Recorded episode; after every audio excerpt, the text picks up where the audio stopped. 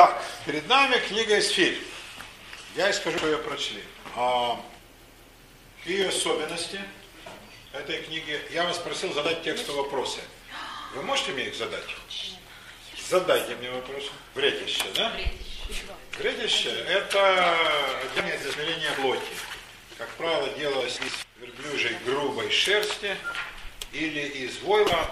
Иногда применялось к такой тканной основе. Это носили аскеты – на Ближнем Востоке умерщвляющие плоть. Очень неприятно, когда к телу грубейшая такая шерсть, постоянно раздражает, и э, человек легко потеет, покрывается струпьями тела. В общем, для самоуничижения самое оно. Это вот такое вот вредище. Это одежда скорби, поста, покаяния и смирения плоти. Грубая-грубая э, покрывало, ну вроде такого пончо, только очень грубое из э, нечесанной верблюжьей шерсти. Еще есть русское слово «власяница». Это то же самое. Да, то же самое. Власяница это не девушка после салона красоты, а как раз вот наоборот. Вот такая штука. Значит, у нас есть одна книга, есть вторая книга, и сколько бы книг вы не взяли, уверяю вас, там будет написано именно так. А что вы взяли в интернете, мои дорогие, это нужно выяснить, на каком ресурсе вы были. Значит, никаких македонянинов, и никаких э, упоминаний Бога в этом тексте нет. 17, 17 э, стих, последний в 4 главе. Но тут возникает любопытный вопрос, откуда вы это взяли, кто это прибавил, кто это, так сказать, занимается какой самодеятельностью. Это само по себе интересно, да, как, как детектив. Но э, прямым э, сюжетом нашим не является. Так, так, скажите, пожалуйста, почему они бросали Фурим, да, значит, бросали жребий. Да. жребий. Угу. Что значит они бросали жребий? В какой день пойти евреи? Да. А что? Да. Как, зачем что? Зачем резать? Резать всегда хорошо. Да, ну а как же? Эм... Нет, они отложили, вы не путайте, они отложили, пока гонцы доскачут. А уж какой-то конкретный день конкретный день. Определялся жребием, как многое в древности определялось жребием, или, например, э, показаниями астрологов, или гаданием по внутренностям птиц, или там по дуновению ветра, и все эти вещи, сейчас это нам кажется дикостью и предрассудком, еще Юлий Цезарь законодательно запретил гадание по внутренностям там убитых гусей, орлов, и говорил, что это все бред, но народ верил. А это тоже разновидность жребия. Значит, к жребию народ прислушивался. Поэтому пусть жребий вас не удивляет. Это такое э, свидетельство э, древнего образа жизни. Вот, а что жребий, это же рука судьбы, вот как судьба укажет, в какой день совершить такое-то предприятие. Вот, судьба указывает, вот в этот день пойдем, да? Таким путем. Так. Кому он собирал вот эти 10 тысяч талантов серебра? Я отвешу в руки представников.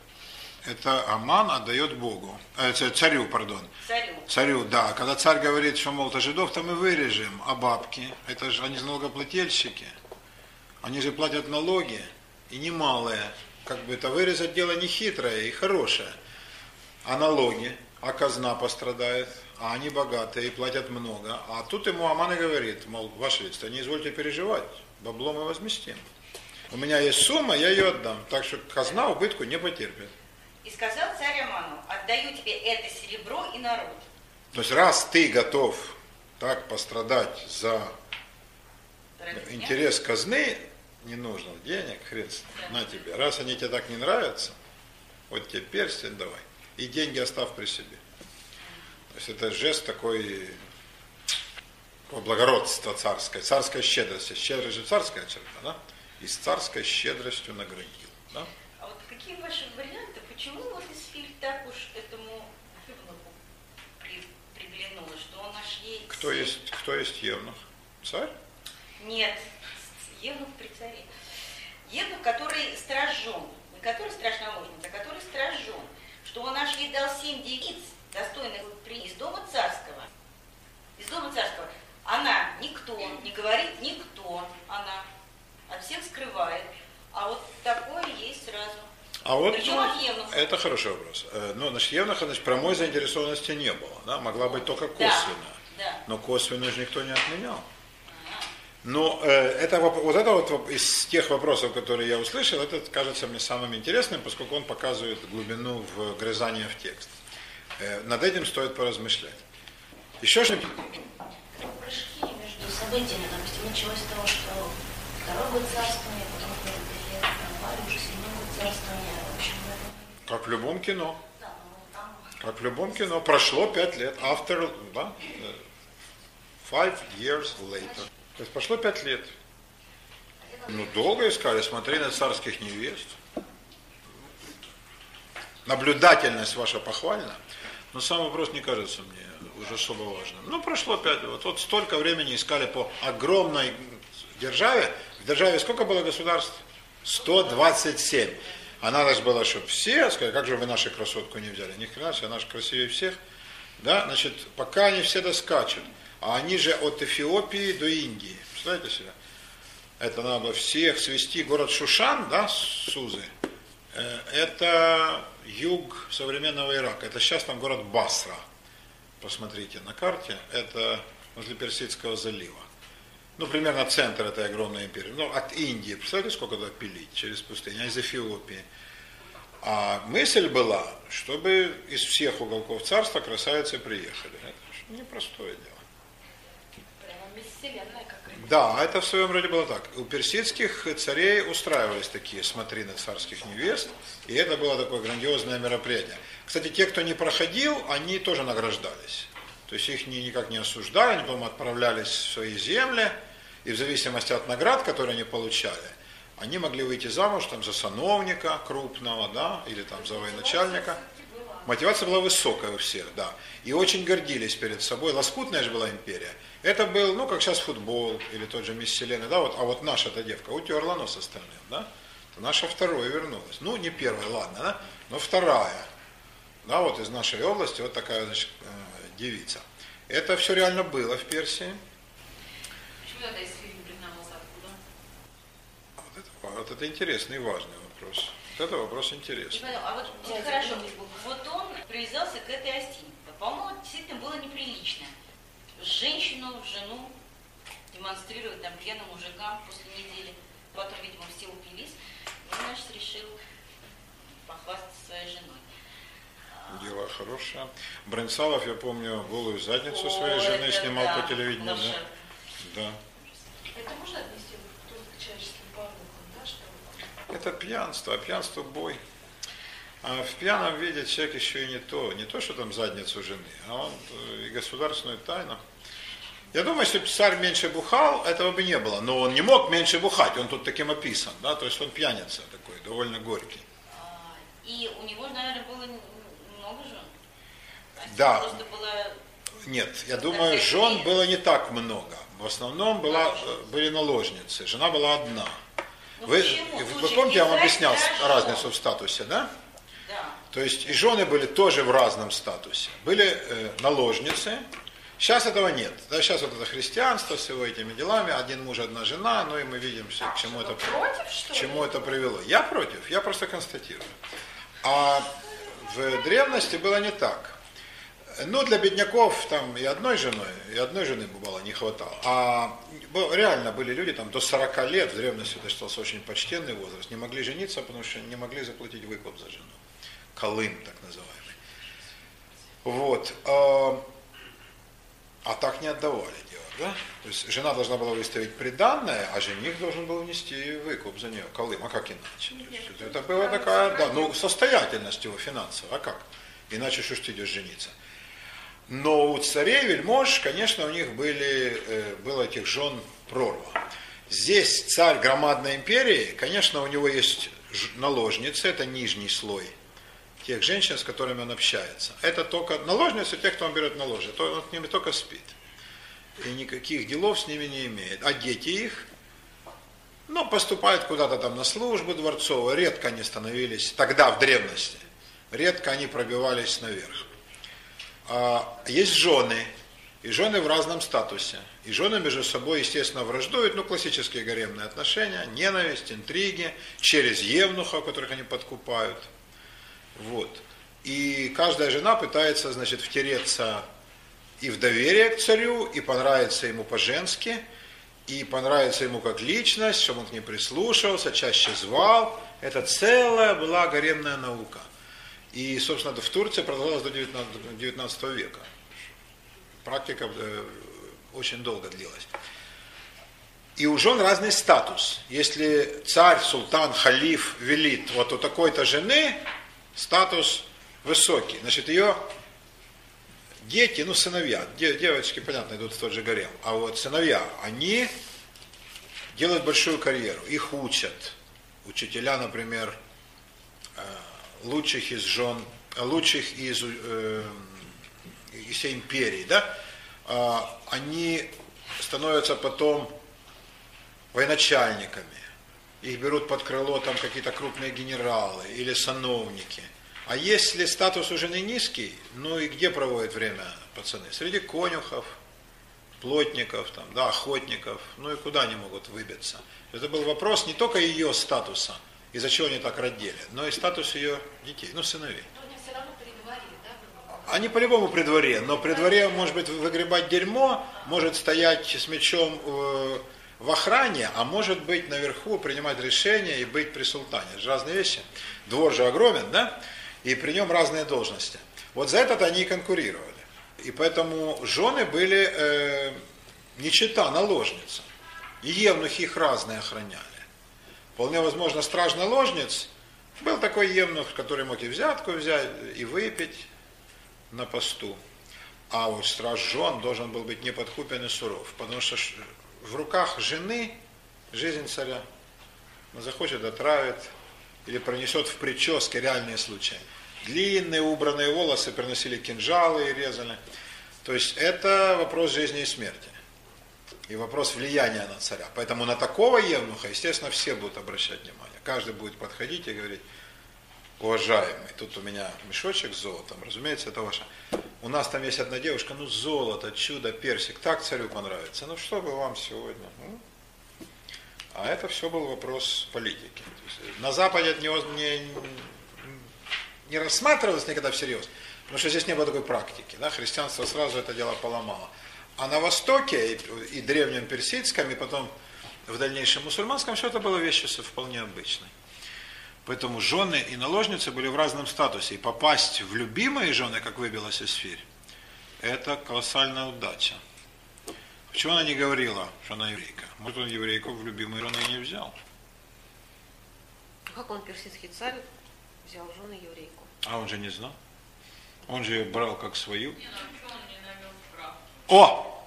Вот, наконец! Я был, придет Ленка Шадрина. Вот, вот это она. Это та самая девушка, которая работала в контрразведке, там, в МИ-6, да, разоблачила 14 террористов. Вот это вот она. Наконец она проснулась и задает тот вопрос, который мы все от нее ждем. Вот! Ну что ты раньше-то? Вот! А как я справок не наверное? А потому что правда никому не нужна. Нет, нет, нет. нет. Правда, в данном случае правда нужна всем. Ну ничего себе, это жизнь и смерть. Разве у царя не было спецслужб? Всегда были. Э, он же ее брал не на кухню, и не, не, не в псарню. Да, он брал ее жену, ничего себе. Наводил справки. Значит, посмотрите, какая получается ситуация. Сюжет такой внешний, это такая мелодрама, да? Э, плохой, очень плохой Аман, ну такая сука, ну вообще, который бескорыстно хочет погубить хороших людей. Кто такие хорошие люди? Евреи, потому что евреи это пишут. Есть, они не могут быть плохими. А царь, который, мужик неплохой, но бухает. Это нам тоже ситуация знакома, да? Иван Петрович, когда вы трезвый, вы так, ну, но вы так редко бываете трезвым. Да. Есть Мардыхай, очень умный и хитропопый царедворец, который все делает правильно, изумительные шаги. И вдруг один раз дает дикий промах. Лезет в бутылку, и с кем? Со всесильным царским фаворитом. Причем в данном случае он полностью не прав. Что совершенно не согласуется с его обликом. Значит, он, Мордыхай, чиновник средний, а тот, ну, скажем, премьер-министр или какой-нибудь великий визирь Аман, и вдруг он не встает перед ним, не отдает чести. Что это такое? И как это умный, осмотрительный, осторожный э, Мардыхай, Мардохей у вас в этом синодальном мишатском тексте – Э, Мардохей, Мардыхай это одно, одно и то же лицо. Как он мог такое допустить? Вот странный момент. Потом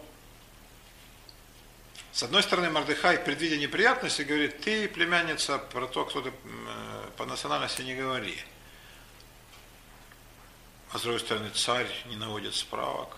И сам Аман, ненавидящий этих евреев до полусмерти, это, на конце концов, его самого к смерти и приводит. Все это ненависть его самого сжигает. А он-то как справок не навел? У него почему не возникло подозрение? Тоже странно, да, для такого уровня человека. Вот мы наметили вопросы, в том числе и с вашей помощью. Поначалу были разные вопросы, потом вы вышли на, на хорошие. Галя и Лена постарались более остальных, но все молодцы. А, и вот теперь глядите, какая получается штуковина. Во-первых, так как мы знаем Персию из описаний древних э, историков, в Персии ничего такого не было. Такой истории не было, это выдумка. Никогда не было в персидской истории случая, когда был бы некий царедворец, задумавший вырезать всех евреев своего царства. Если бы такой случай был, он бы, конечно, в истории был зафиксирован. Но никто не пишет. Не могут же все не знать. Второй момент. В конце сказано, что евреи, которые получили от царя разрешение, вырезали сколько там, 75 тысяч народу с радостью, удовольствием, поскольку дело святое. Но и об этом тоже никто не пишет. Поскольку к евреям все всегда относятся очень пристрастно. Или очень любят, или ненавидят. И не бывает равнодушного отношения, как правило. Тоже если бы жиды бы вырезали 75 тысяч народу, это даже по современным меркам очень много. А по тогда, ничего себе 75, это столица крупного государства. Неужели бы об этом никто не написал? О традиционной кровожадности жидов и так далее. Никто не пишет, однако. Но таких двух совпадений, извините, уже не может быть. Чтобы и о намерении уничтожить евреев никто не написал, и о том, что евреи якобы вырезали, тоже все молчат. Значит, однозначный вывод. Такого факта просто не было. Это выдумано. Автору зачем-то эту историю надо было придумать. Вопрос, зачем? Вот это очень интересно. Вот это очень интересно. И нафига ему такое выдумывать? Во-первых, он возводит напрасленно на свой народ. Ни один народ не гордится тем, что он вырезал 75 тысяч народу другого. К тому же мирно. Зачем он это пишет? Даже если это произошло, это пытаются скрыть. Вот нафига это ему? Зачем это все выдумывает? Кроме того, зачем он приписывает персам, очень терпимому, в принципе, народу, зачем он им приписывает историю с якобы бывшим уничтожением ну, замыслом уничтожения евреев. Вот вопрос. Праздник это облик, то есть который... И не, праздник возник потом. Он не, э, текст и праздник разные вещи. Это, сейчас поговорим об этом. Это очень хорошее добавление Галина, но оно чуть-чуть опережает события. Он не знал о празднике. Он написал текст, а потом текст сделали основой праздника, но это уже после, э, гораздо позже произошло. Да? Теперь, текст вошел в Библию. Как может быть в библейском каноне текст, где не упомянут Бог? Ну что за хрень? Ну, это никак не может быть. И я подумаю, вот эти ваши македоняне, которые там понадобавляли этой фигни в текст. Шестой, первый стих. Что, македонянин? Смотрите, нет, есть Шестой, первый. В ту ночь Господь отнял сон от царя, а вот не, не, неверный перевод. Жалко, нет у нас еврейского. Нет, серьезно. Вы можете взять еврейский оригинал. В ту ночь сон бежал от глаз царя. Не упомянут Бог. Сон бежал от глаз царя. В этом переводе то, что все-таки... В этом переводе Бог все-таки участвует. Да? да? Этот перевод не добавляет откровенной фигни и, и лжи, как эти ваши комментаторы, не знаю, кто это сделал. Когда там он добавил 15 стихов и все под номером 17. Да. Да, он парень дает. Список. Да. А, то есть он текст того, что Аман разослал, а потом текст, что иудеи разослали. А, обалдеть. Он все это знает. Да? Он да, стоял со свечкой. То есть э, человек берет текст и говорит, это священное писание, поэтому я тут припишу главы две. Да? Вот психология таких людей меня всегда э, интересовала больше всего. Чем ты, зараза, руководствовался? Э, ну, это недобросовестный выдумщик да, недобросовестно. Здесь переводчики с греческого, они как бы, ну, из благочестивых целей, Господь, чтобы хоть раз упомянуть. А в оригинале нет. В оригинале я могу привести э, э, еврейский оригинал, еврейский. Сон бежал от глаз царя. Безличный такой оборот. Ну и по-русски есть такой, да? Сон бежит Да. от их глаз, да? Потому что здесь именно, что вот Господь отнял сон, и поэтому он прочитал записи, и Да. поэтому узнал, А вот нет, просто не спалось. А ему просто не спалось. Реально, он, может, он выпил не того вина. Или смешал портвейн с когором, этого ни в коем случае делать нельзя. Он икал, его мучила отрыжка, да. Ну, всякий, кто перебирал, ну, тут в основном женщины, знают, как это тяжело. И вот встаешь, ну, свет не мил, аспирин не помогает. И, ну, хоть книжку почитать. Да, то есть он от вполне конкретных причин не спал. Может, он закусил ничем, не тем, да, скажем, лобио грузинское. Это знаете, какой дает полет? Тут не заснешь. Вот. И это вполне житейские причины. А Господь здесь уже приплетен попозже. Да, вот такая перед нами интересная штука. Возникает вопрос, кто для кого когда писал. Да, это первое, о чем мы спрашиваем, когда раскапываем текст. Есть разные версии. Одна из версий говорит, что написал такой Филон Александрийский. Его еще называют в христианской традиции Филон Иудей. Это был Александрийский еврей, очень умный, пытавшийся приспособить еврейскую традицию, Филон Александрийский, да, к греческой философии, греческой мудрости. Он жил в Александрии, по-гречески говорил как на родном языке и выучил иврит. Вообще это любопытное явление александрийские евреи. Сам еврей, да. Еврей, причем иудей. Он не уклонился в греческую философию, а остался верен значит, вере предков.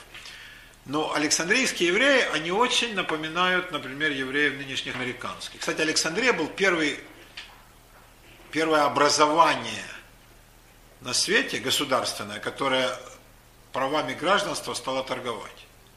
И которое вообще ввело понятие гражданства в обиход. До этого не было. То есть спрашивали, кто ты по рождению, кто ты по национальности, да? какого ты рода, какому богу ты служишь. А гражданство они придумали, и народ долго не понимал, а что в этом есть. А они сказали, Александрия будет лучшим местом на свете, и сделали его таким. Да? И получить Александрийское гражданство было обалденное э, пр- престижности дело. То есть люди к этому стремились, покупали, там, подделывали документы, доказывали, у нас там предки жили. Ну, точно как сейчас с американским, да? То есть доказывали всячески, что люди имели право значит, на это самое Александрийское гражданство. Город Александрия, он же не случайный. Это город мечта. Его построили греки вместе с египтянами, сирийцами, евреями, но в основном это греческая э, идея. Город, где соединится Запад с Востоком, воплощение идей великого Александра. Александр мечтал Запад с Востоком примирить, потому город так и назван.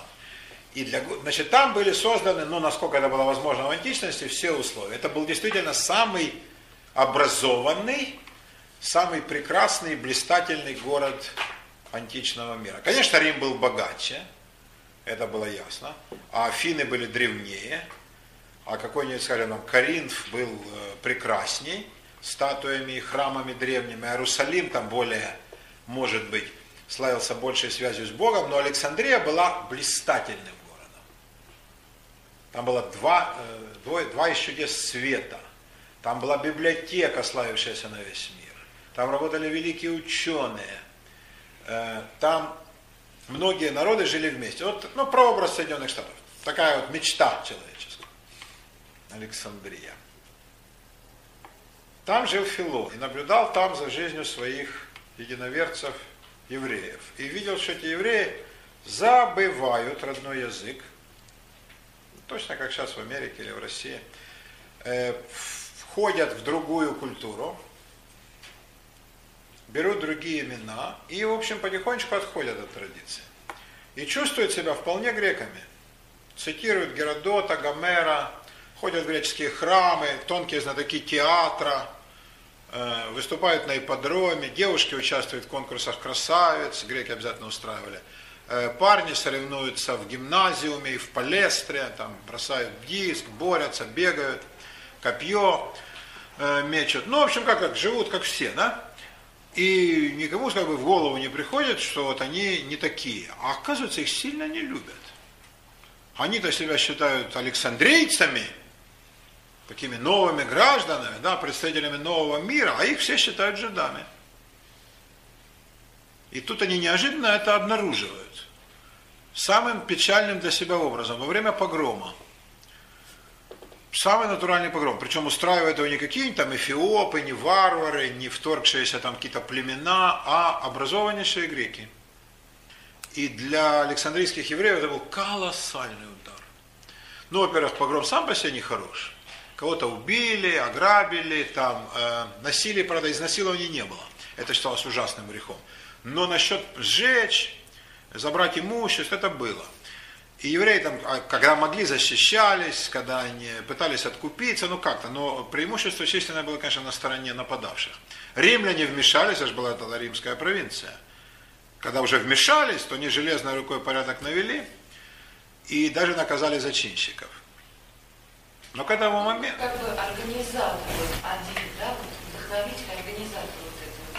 Их было несколько. И даже поразительным образом мы даже некоторых знаем по именам, благодаря этому Филону. Потому что Филон был летописец, и среди евреев он был такой духовный авторитет.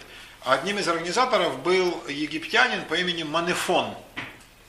Манефон, который сильно жидов не любил и абсолютно бескорыстно. Вот считал, что от них вся на свете зараза, и вот он-то наускивал толпу. И греков, и сирийцев, и египтян. Ничего в мире не меняется, Юрочка. Да? Ни у каких арабов. Кто тогда этих арабов знал? Арабы жили, были тогда... Арабы были жители пустыни тогда, и ничего кроме своих верблюдиц они не видели. Кто бы их пустил в Александрию? Какие арабы? Тогда были совершенно другое население. Были египтяне еще те, которые пирамиды строят. Сейчас они вымерли. Были греки, тоже исчезнувшие сейчас. Были сирийцы, были римляне, все исчезли. Одни евреи остались. Хотя как раз евреи, получается, значит, в, этом, в этой истории страдают. Филон отправился в Рим к императору. Ну, типа рассказать, что, мол, какое произошло бесчинство. Э, Потребовать возмещения имущества, как бы вот не повторялись такие вещи. А к тому моменту он же не знал. Император Тиберий, мужик вполне разумный. Тоже деспот, ну, как всякий император. Но разумный человек, с которым можно было иметь дело, он помер. А вступил Гай Калигула, о котором вы наверняка слыхали. Но Калигула, по-видимому, был сумасшедшим. То есть, ну, разные версии есть насчет его поведения, но, скорее всего, он был, он по-настоящему был психически больным. Это который э, ввел коня в Сенат, назвал его сенатором, который, у него родилась дочь, он приказал называть ее сыном, объявил праздник, да, и сказал, что значит, дочь он будет воспитывать как сына, ну, классно был парень. Не говоря уже про казни массовые, про жуткие вещи, которые он там изобретал. Он правил недолго, пять лет. Ну, его убили, конечно, потому что таких долго не терпят. Но за пять лет он крепко наслесарил. И э, как раз Филон приехал к нему. То есть он-то думал, что Тиберий, с которым он был знаком, Тиберий долго правил. И Филон у него бывал, Тиберий путешествовал по Египту. И он как бы ну, понимал, как с Тиберием разговаривать, Филон. И соответствующим образом выстроил свою речь. Филон понимал так, что Тиберия интересует бабки. Что если Филон скажет, Ваше Величество, посмотрите, послушайте, весь город полнится стенанием несчастных вдов, криками детей, какой кошмар, попрана справедливость, то сказать, слышишь, еврей, ты заткнись, говори мне дело. А вот если Филон скажет, Ваше Величество, казна потерпела убыток. Из этих бесчинств мы не можем вам теперь выплатить причитающиеся суммы налогов. Евреи работали на таможне, не в этом ли, кстати, одна из причин ненависти.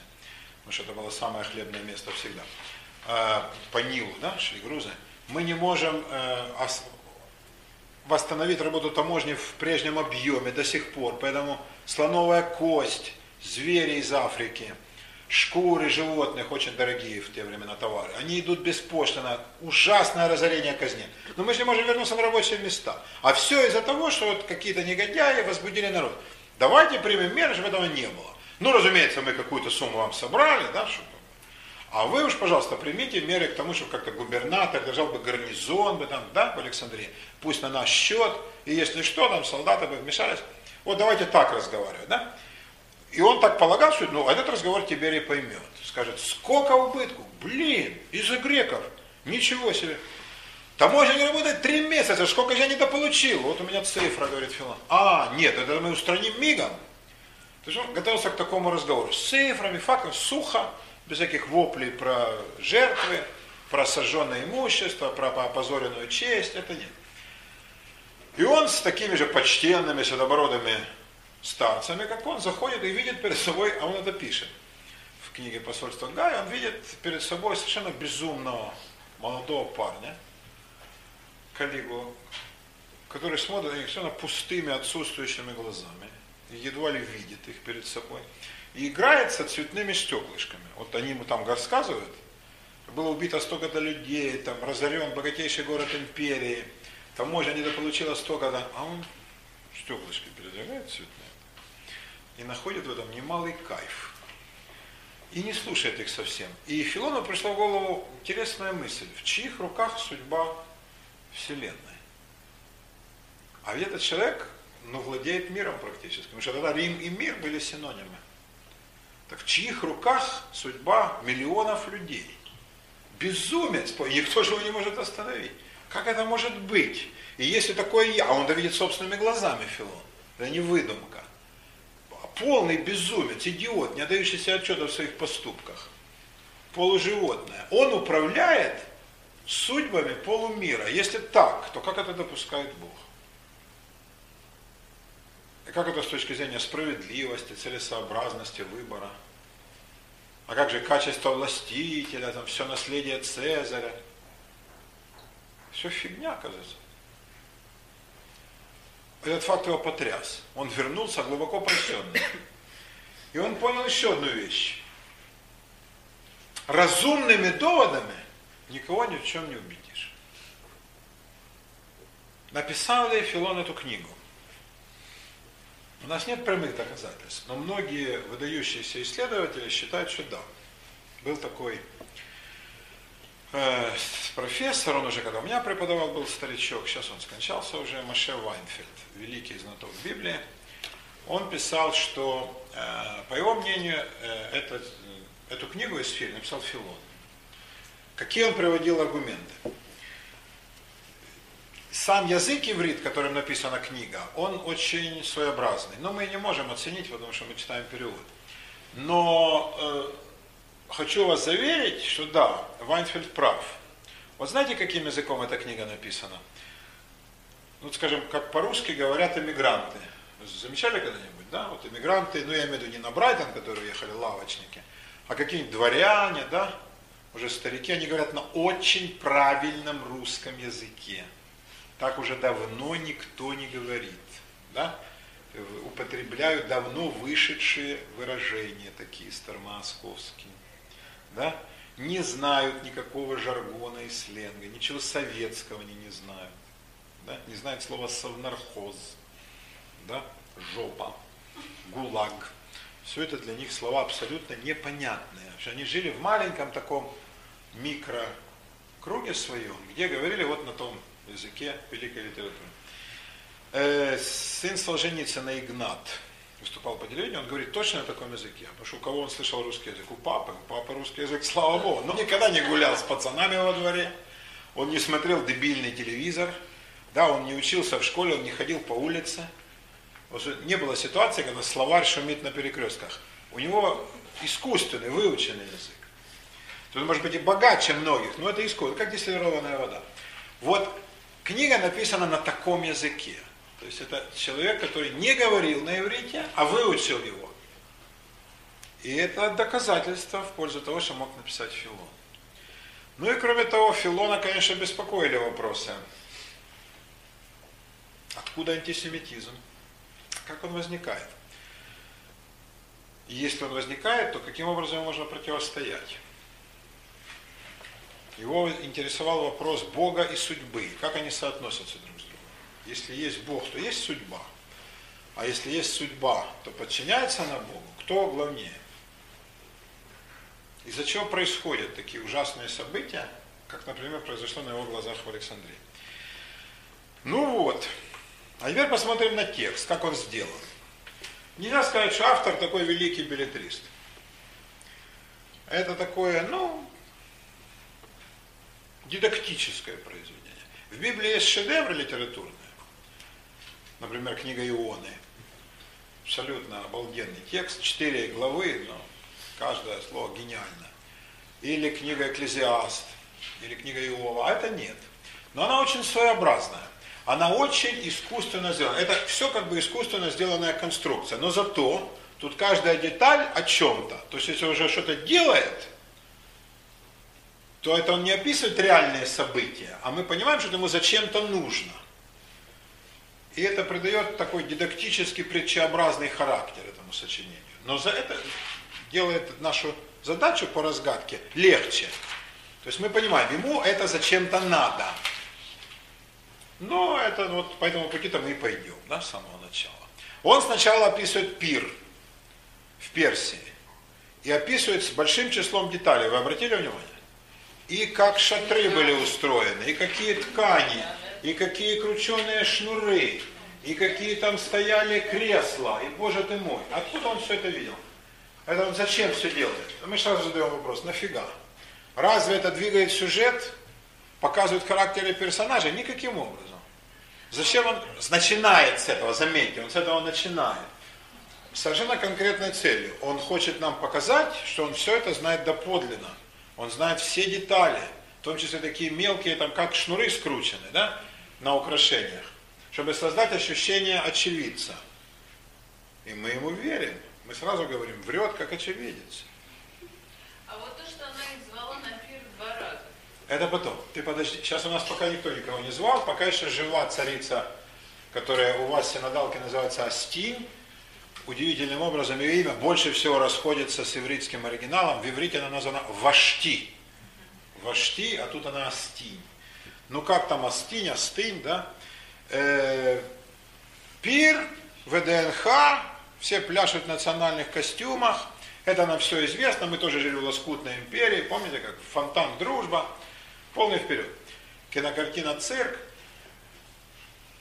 И в этот момент царь, ну, наверное, он выпил лишнего. Это мы можем так предположить. Поскольку мы из дальнейшего э, узнаем, что царь вообще крепко бухал. И гораздо более, чем следовало в его положении.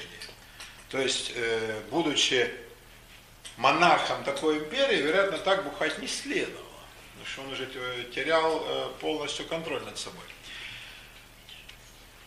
Может быть, в этом состоянии он сказал, пусть царица придет. Что ее так огорчило? Царские жены не показывались посторонним. Они не показывали даже лица. В одном из комментариев сказано, что он приказал ей явиться голой. Откуда блудливая фантазия автора это взяла, это все это 17 глава. Э, но даже если не голой, а просто показаться, в этом тоже был момент ущемления ее достоинства. Потому что она царская жена, а не хрен с бугра. И пьяным мужикам открыть лицо, чтобы они сказали, он, он, он, он какой красивый, слушай, и шачок молочный. Это совершенно не входило в ее планы. И она отказала. Наверное, с точки зрения женской гордости это правильный шаг, с точки зрения царской покорности нет. Царь, протрезвев или наоборот, налився еще кварту, сказал, оставим так или как-то будем разбираться. Она не рассчитывала свои силы. Возможности, да. То есть, может быть, он ее не настолько любил. Да, то есть Может она быть, была уверена в нем. По-видимому. Но это наши измышли, э, как бы наши домыслы, да, но, наверное, она думала, ну, куда он денется, он тоже ко мне придет, да. Меня-то он любит больше, чем пьяных козлов.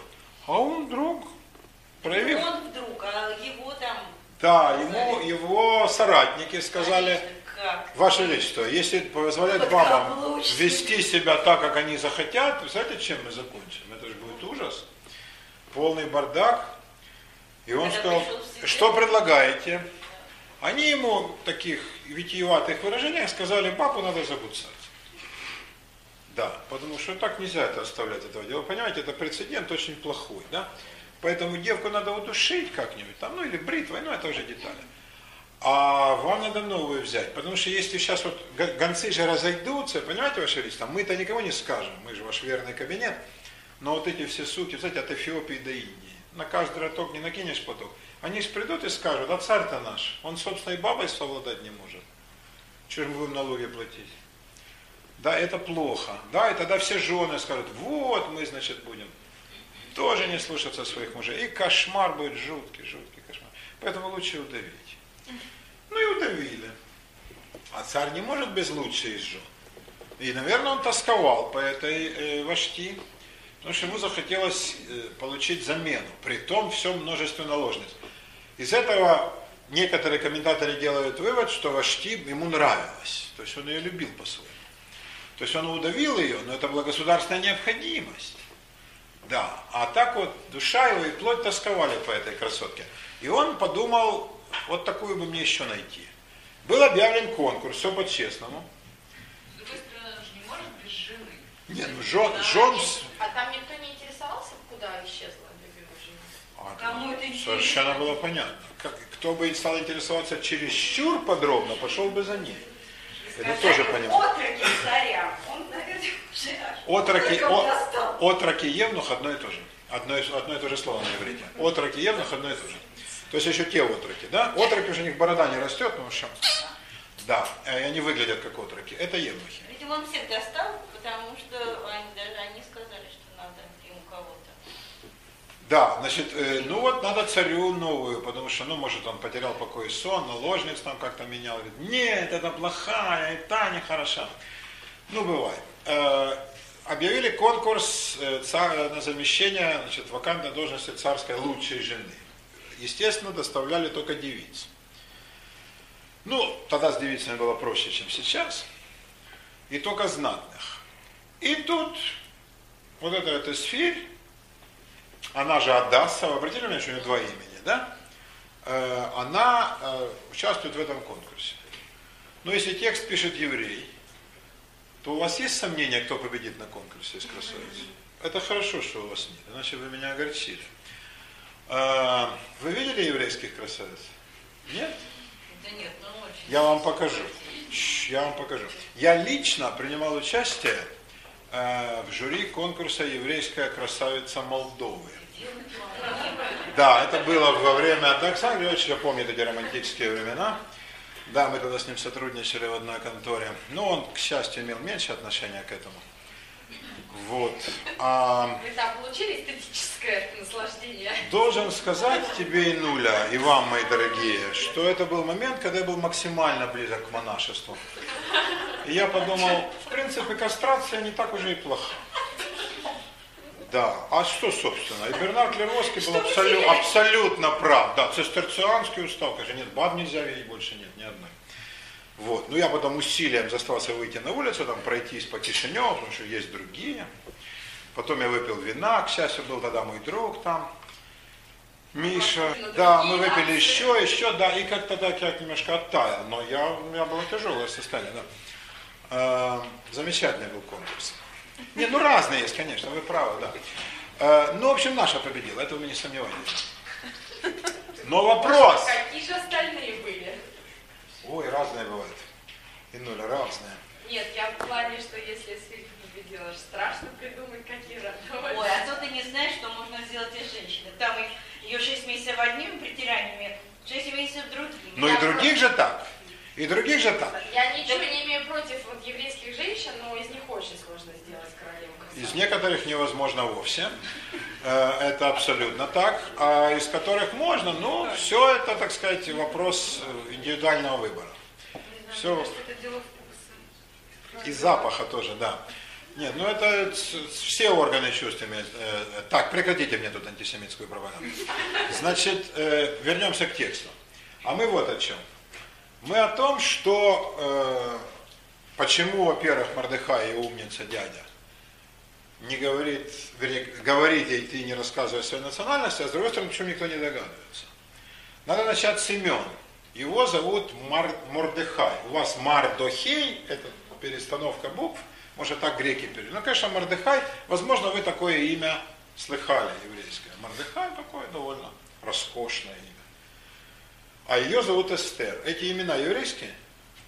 Эстер, Эсфирь. Вот теперь мы говорим «да», потому что вы множество можете встретить евреек с именем Эстер, Эсти, да, Эсти Лаудер знаменитая, а, а, или там Эсфирь, да, и так далее. Ну и есть э, имя Мордыхай мужское не такое распространенное, но все-таки есть.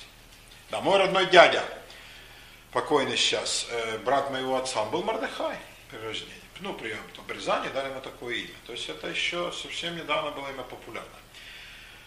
Но эти имена не еврейские, мои дорогие, это имена А она вавилонские. официально в конкурсе там участвовала?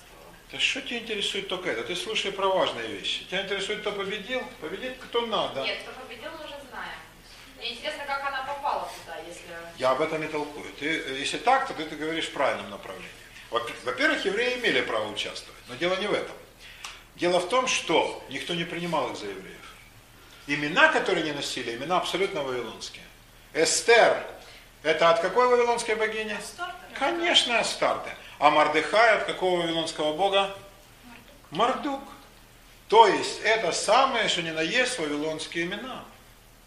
Самые, что ни на есть.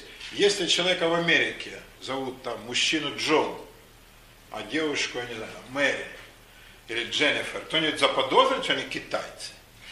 Нет, пока их не увидят, да, но как бы имена вполне. Пока не увидим. Да. Значит, эти выглядели люди как персы, одевались как персы, ели как персы, говорили, естественно, на персидском прекрасном языке.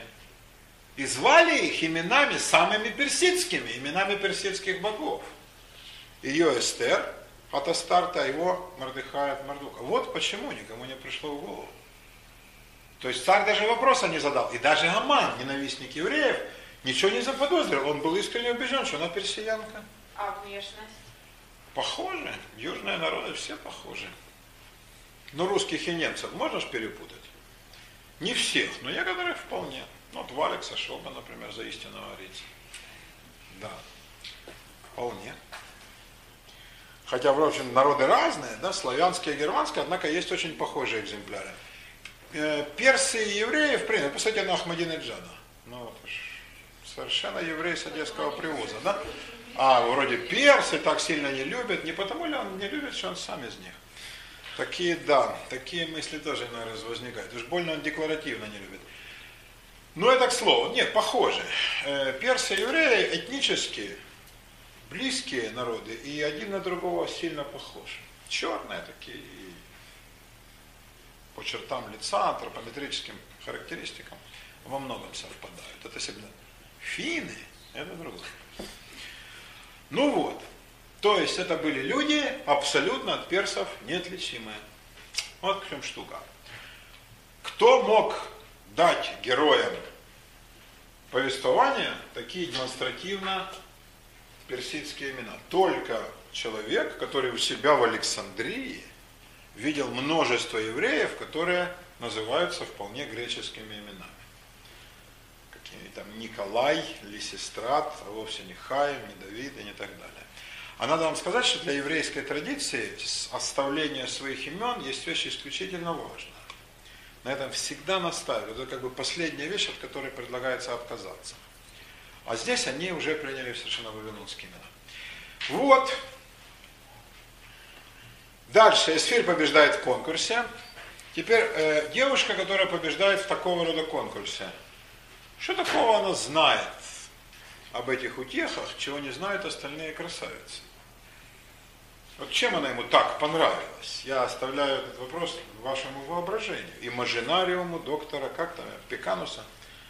Пекатуса. Судя по всему, она знала больше, чем остальные. И не только знала, дорогая моя София, но и умела применить на практике, что исключительно важно. Потому что если это одна теория, без практического навыка, этому цена невелика. А вот она умела применить. Короче, царя она покорила. Стала царицей. Ну а ее дядю Мордыхая сделали царедворцем. И, кстати говоря, не такого маленького чина. Он там сидел во вратах царских. Да, это он не был вратарем, да, который открывает двери. Нет, он был управ делами. Вот такая должность, какую он занимал, это был управ делами. Он такой завхоз царского двора. Должность значительная. Значительная. Ну, видимо, хорошо управлялся. Кроме того, он раскрыл заговор на царя, да? А, видимо, в Персии было неспокойно, раз заговоры составлялись. Кто хотел царя убить? Евнухи. От кого вся опасность исходила? Вот он важность того, кто сидит в гареме. Евнухи составили заговор. Мордыхай раскрыл, Евнухов повесили, а Мордыхая отличили, дали, наверное, какие-то деньги, там, должность, звание и записали в поминальную книгу, которая потом сыграет такую роль в сюжете. Ну и все, он на большее не претендовал. А тут царь возвысил нового фаворита, но не женщину, фаворитку. То есть видите как, э, Эсфирь была его любимой женой, но ничего не сказано о том, чтобы она как-то влияла на его политику, на решение. Это чисто любовная такая страсть и все. Видимо, он ее любил, раз он так благоволил дяде. Но именно любил как женщину, ничего больше. А в государственных делах возвысил человека по имени Аман. И этот Аман, вот Аман-то, и стал потом главным отрицательным героем. Говорят комментаторы, что этот Аман, он уже упоминается в прежних главах. Вот видите, третье, после этого возвеличил царь Артаксеркс Амана, да, сына Амадафа. Аман э, упоминается в первой главе, десятом стихе. В день, когда развеселилось э, сердце царя, он сказал Михуману, Бисфе и так далее, да? А там нет, и не может быть, там есть Мигуман. Мегуман есть у вас? А тут написано семи евнухов. Он что, евнух был? Вы не, вы не торопитесь. 10. Мои дорогие, да вы не торопитесь. Вы видите эту главу? Да, а теперь посмотрите на 14 стих. И сказал, даже 13. И разгневался царь сильно, и ярость его загорелась. Ну, смотри, что. Да. И сказал царь мудрецам, знающим прежние времена, ибо дела царя делались перед всеми знающими э, законы права. Приближенными же к нему тогда были, видите, тоже семь человек, но не евнухов, а семь князей персидских и медийских. Как же звали их? Каршена, Шефар, Амдафа, Фарсис, Мерес, Марсена и Мемухан. Мемухан похож на Мегумана, но другой человек, да? Мемухан. Слово мемухан означает специалист. Специалист. А вот увидим потом. А, но эти имена персидских вельмож, они для нас звучат все как фонетика. Ну, прочтите кто-нибудь. Каршен, Шефар, Адмафа, Фарсис, Мерес, Марсена, Мемухан. Кто из них не перс? Мы не определим. А если мы, например, читаем, что на заседании Государственного Совета государь-император пригласил Белосельского, Белозерского, Ростовцева, Васильчикова, Голицына, Долгорукова, Пупкина и Абрамовича. Кто лишний в списке? То есть мы легко определяем, да? А Абрамович там, с Белосельским самое оно, да. То есть мы сразу видим, да? Э, А будут ли дети наши отличать, фиг их знает. А тут прошло сколько лет. То есть для нас это все фонетика. Но чи- читатели современные, конечно, реагируют точно так же, как вы. Тут же понимали, кто там Пупкин. Да, хрен ли ему там делать. А кто тут Пупкин? Мемухан. Потому что все остальные имена звучат по-персидски. Это все из разысканий профессора Вайнфельда. А Мемухан звучит чужеродно. Ну, как Пупкин с Белосельским и Долгоруким. Вот точно так. Значит, он не из аристократов. Вот он этот Мемухан, он специалист. Его взяли за что? За то, что деловой. Один молчали, мне не свой, и то за тем, что деловой. Вот его как раз за квалификацию, за деловитость-то и взяли. И комментаторы говорят, что вот он-то и есть Аман. И вот и Мемухан как раз, в общем, это все и сказал. А Мемухан-то и сказал, да, специалист, да. Нельзя это спускать. Вот-вот-вот. Не за то ли его царь потом возвысил. То есть мужик-то дело знает. Теперь смотрите, он не из персидского рода. И тут сказано, откуда он, да? А рода он самого, надо сказать, скверного. Он из бедуинов. Из бедуинских, из агагян. А агагяне, это э, потомки царя Агага, который воевал еще с Самуилом и Давидом, как вы помните, да? В книге царств, в первых главах. А это бедуины, кочевники пустыни. Ну, там вообще нечем гордиться. Разбойный народ. То есть он происходит из э, таких, ну, выбившихся бандитов, уцелевших. И с такой-то родословной мужик сделал какую карьеру. То он сумел пробиться к персидскому двору. стал там Мимуханом специалистом, вошел в число приближеннейших вельмож, все персидские аристократы. Сидел с ними не только э, на равных, но и превосходил их авторитетом и голосом. И заслужил звание Мимухана, специалиста и эксперта. Первым говорил царю. И в конце концов стал премьер-министром. Вторым человеком при царе. Царь возвысил Амана. Обалденная карьера. Этот человек может быть дураком? Абсолютно исключено.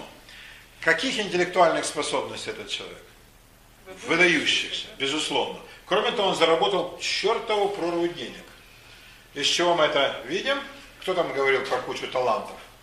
Значит, у него денег, он готов за евреев, которых ненавидит, внести там некую сумму, да?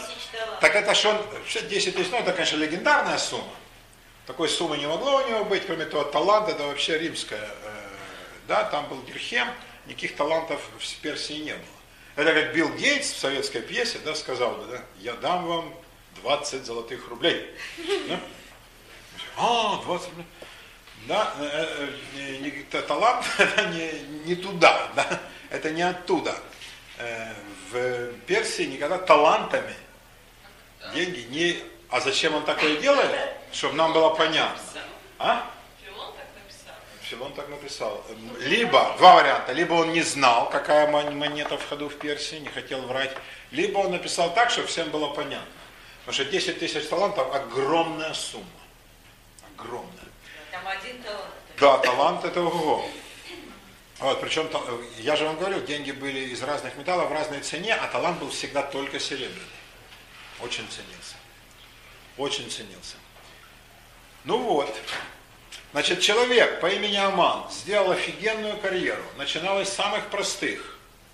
И вот он сейчас, мы застаем его да, на пике его возможностей, он премьер, второй человек при царе. Он очень богат. Это же он не последний отдает за евреев, правильно? Он счастливо женат. Да, он женат успешно? Да. Любит он жену? Очень. И более того, он с ней советуется. Для восточного мужчины это вообще колоссальная редкость.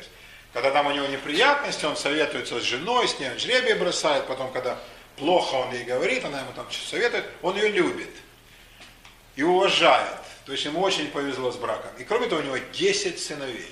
Это офигеть. Для восточного человека это высший знак Божьего благословения. Я спрашивал у разных людей, никто мне не сказал, что есть семья, в которой было бы 10 сыновей. То есть так не может быть. Но хотя бы одна дочка обязательно вкрадется. Да. не упоминалось? Нет.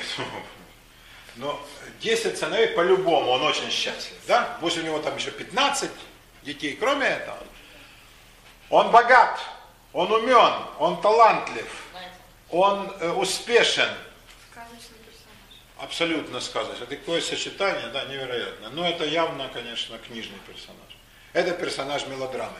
Вот от такого человека, который умен, счастлив, да, успешен, мы ожидаем, что он будет хорошим, а он злодей, такая сука. А он злодей. Да, это чисто мелодраматический ход. И э, на чем же он ломается, будучи таким умным и смышленым? На совершенно иррациональной ненависти к евреям.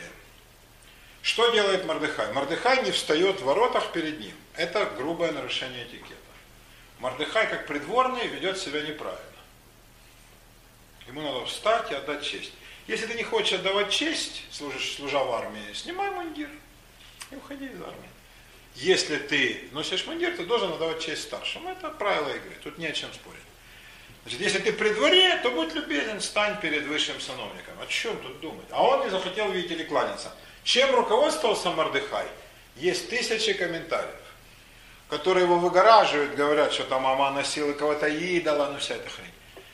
А которые объективные говорят о том, что это в нем просто взыграла так понимаемая гордость. Он знал, что его племянница спит с царем, и он понимал так, что она, если что, отмажет. Он не ожидал такой реакции. Но вот как странно, два умных человека, и Мордыхай умен, и Аман умен, из-за чего они входят в смертельный клинч, в смертельное противостояние, из-за личных амбиций, из-за самолюбия, из-за ерунды. И, боже мой, какие последствия у столь ничтожных причин. Вот это хороший ход.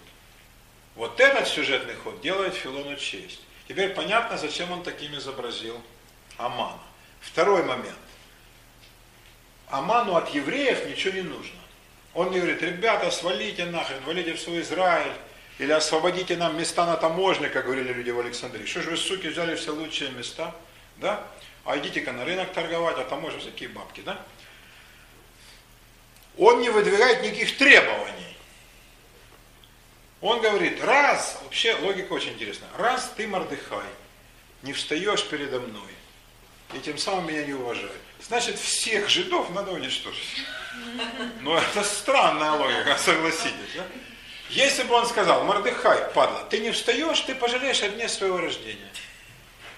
Я сниму с тебя шкуру, буду в ней танцевать, а ты будешь мне аплодировать. О, это я понял. Да? То есть ты лично, ах, ты так себя ведешь? Ну, ты все гребешь свою. Там и детей твоих, и кто там у тебя есть. Всех мы сгноим. Это понятно, это по-честному, по-сталински. Но при чем тут весь народ?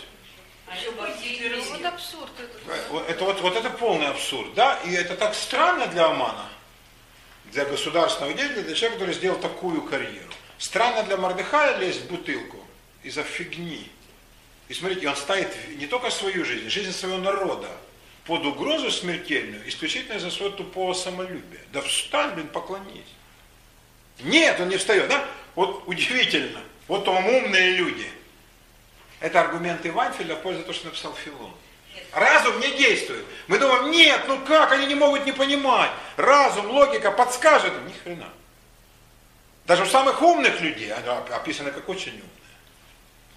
Более того, и самую э, злую шутку, иррациональность э, играет с э, Аманом.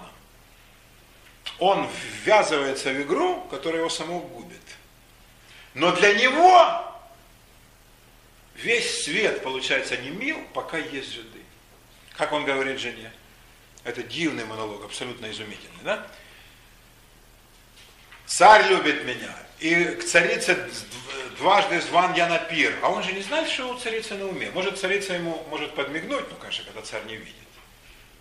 Уйдет в очередной раз в ателье, в смысле отлить.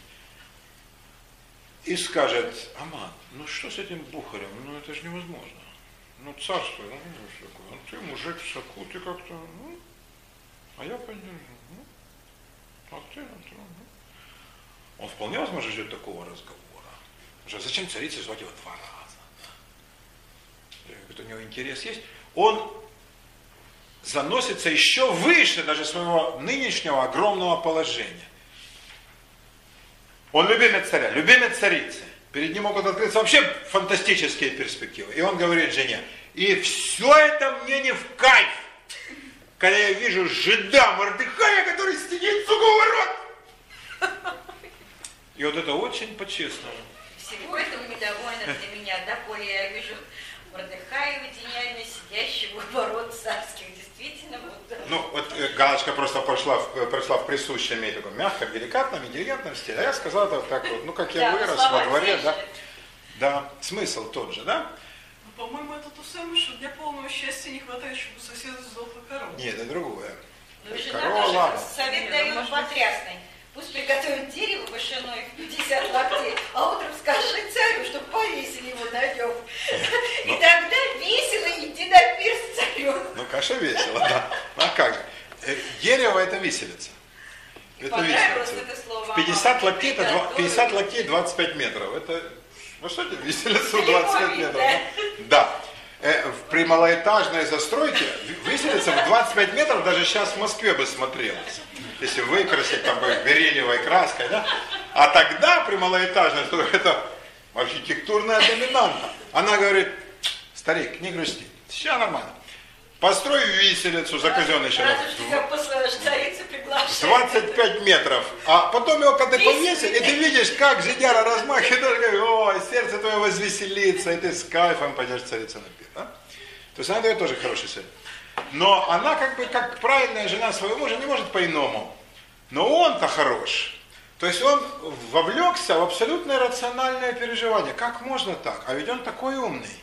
Не будь он умным, не сделал бы этой карьеры, не заработал бы этого бабла. Неужели ему раньше не приходилось через такие вещи проходить? Вот что это такое им движет? Вот почему он не может наслаждаться жизнью, которая все перед ним открывает. Но когда он видит еврея, да, ему весь свет не мил. Вот это абсолютно изумительное описание природы антисемитизма, как его дал Филон, который на самом деле не утратил никакой актуальности. Вот если спросить, да, у евреев ли или у вменяемой части, которая, к счастью, большинство среди любого народа, русских, немцев, англичан, французов, вот в чем, по-вашему, причина антисемитизма? То вопросы, ответы будут на 90% сходиться. Вы знаете, они завидуют. Вот они завидуют. Еврейским деньгам, еврейскому успеху, там, тому всему. А этому нечему завидовать. Почему вы, такой э, карикатурный опереточный персонаж написан? Чтобы исключить любой момент зависти. Ему нечему завидовать. У него больше всех бабок, он самый успешный, он самый умный, он не завидует никому еврейскому уму. И жиды не перешли ему дорогу. У него лучшая жена и 10 сыновей. Это он сразу выбивает все аргументы да, из-под ног тех, кто говорят, о, э, антисемитизм это мера человеческой бездарности. Во-первых, если это было бы так, среди антисемитов не было бы Достоевского и Леонардо да Винчи. По поводу бездарности их, я думаю, вы не будете ничего говорить. Мы же ненавидели жидов вполне искренне. То есть причины гораздо глубже и гораздо страшнее. А объяснять все завистью, это такой примитивный филитонный ход. И вот автор, боже мой, 2000 лет назад дал нам понять, как все непросто в этом мире. А мы все пытаемся через бабло объяснить через какие-то простые, там какие-то денежные аргументы. Это все совершенно не так. Все абсолютно не так устроено, как мы думаем. И вот автор, Филон, действительно умный человек, недаром мудрец, переживший тысячелетия. Он-то понимал, что мир устроен не так, как мы представляем. И он на примере этой не очень хорошо сделанной билетристической конструкции дает нам понять. Ребята, не там вы ищете. Не там вы. Антисемитизм будет всегда. Всегда. Потому что он нарисовал человека, которому нечему завидовать, а он самый лютый антисемит и умирает от этого антисемитизма. В конце концов, это его приводит на виселицу. Как привело Гитлера и его приспешников, как приведет Ахмадинеджада. В самом скором времени. Вот что этим людям не жилось? А вот. В этом смысле гениальная прозорливость этой книги абсолютно гениальная. При том, что да, такая вот вроде бы топорная мелодрама. Вот так. Но насчет качелей судьбы. От чего же зависит судьба людей? И евреев, которые тут невинные жертвы, они абсолютно невинные. Идиот Мордыхай вверг весь народ в смертельную угрозу. А остальные вообще понятия не имеют, что есть такой Мордыхай. Да? Некто Виксельберг купил яйца Фаберже. В результате чего все остальные яйца, естественно, стали под угрозой. А кто его просил, да? Покупать православную святыню. Ну и множество других таких замечательных случаев, когда кто-то делает из евреев некий шаг, а все остальные становятся этим заложниками. И кто может помочь? Естественный ответ человека времени Филона, конечно, Бог. Филон говорит, насчет Бога, это не ко мне. И он вообще не рассматривает это, даже как гипотезу. Это потрясающе. Это потрясающе. Он даже не рассматривает существование Бога. То есть, наверное, Бог где-то есть, он это даже не обсуждает. Есть праздник Песах, есть пост. Но если есть пост, и есть праздник, и есть молитва, они же там молятся, то кому ты, блин, молишься? Ну так скажи, нет. Вот у него принципиальный момент. Он не хочет, чтобы мы надеялись на Бога. Вот для чего он так старательно подчеркивает. У него же все с умыслом.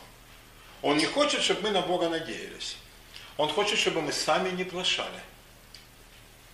А в чем это выражается? В том, чтобы люди, которые, казалось бы, совершенно для своего народа погибли, такие как Эстер и Мардыхай, утратившие всякую связь вообще с еврейством, Именно от них придет спасение.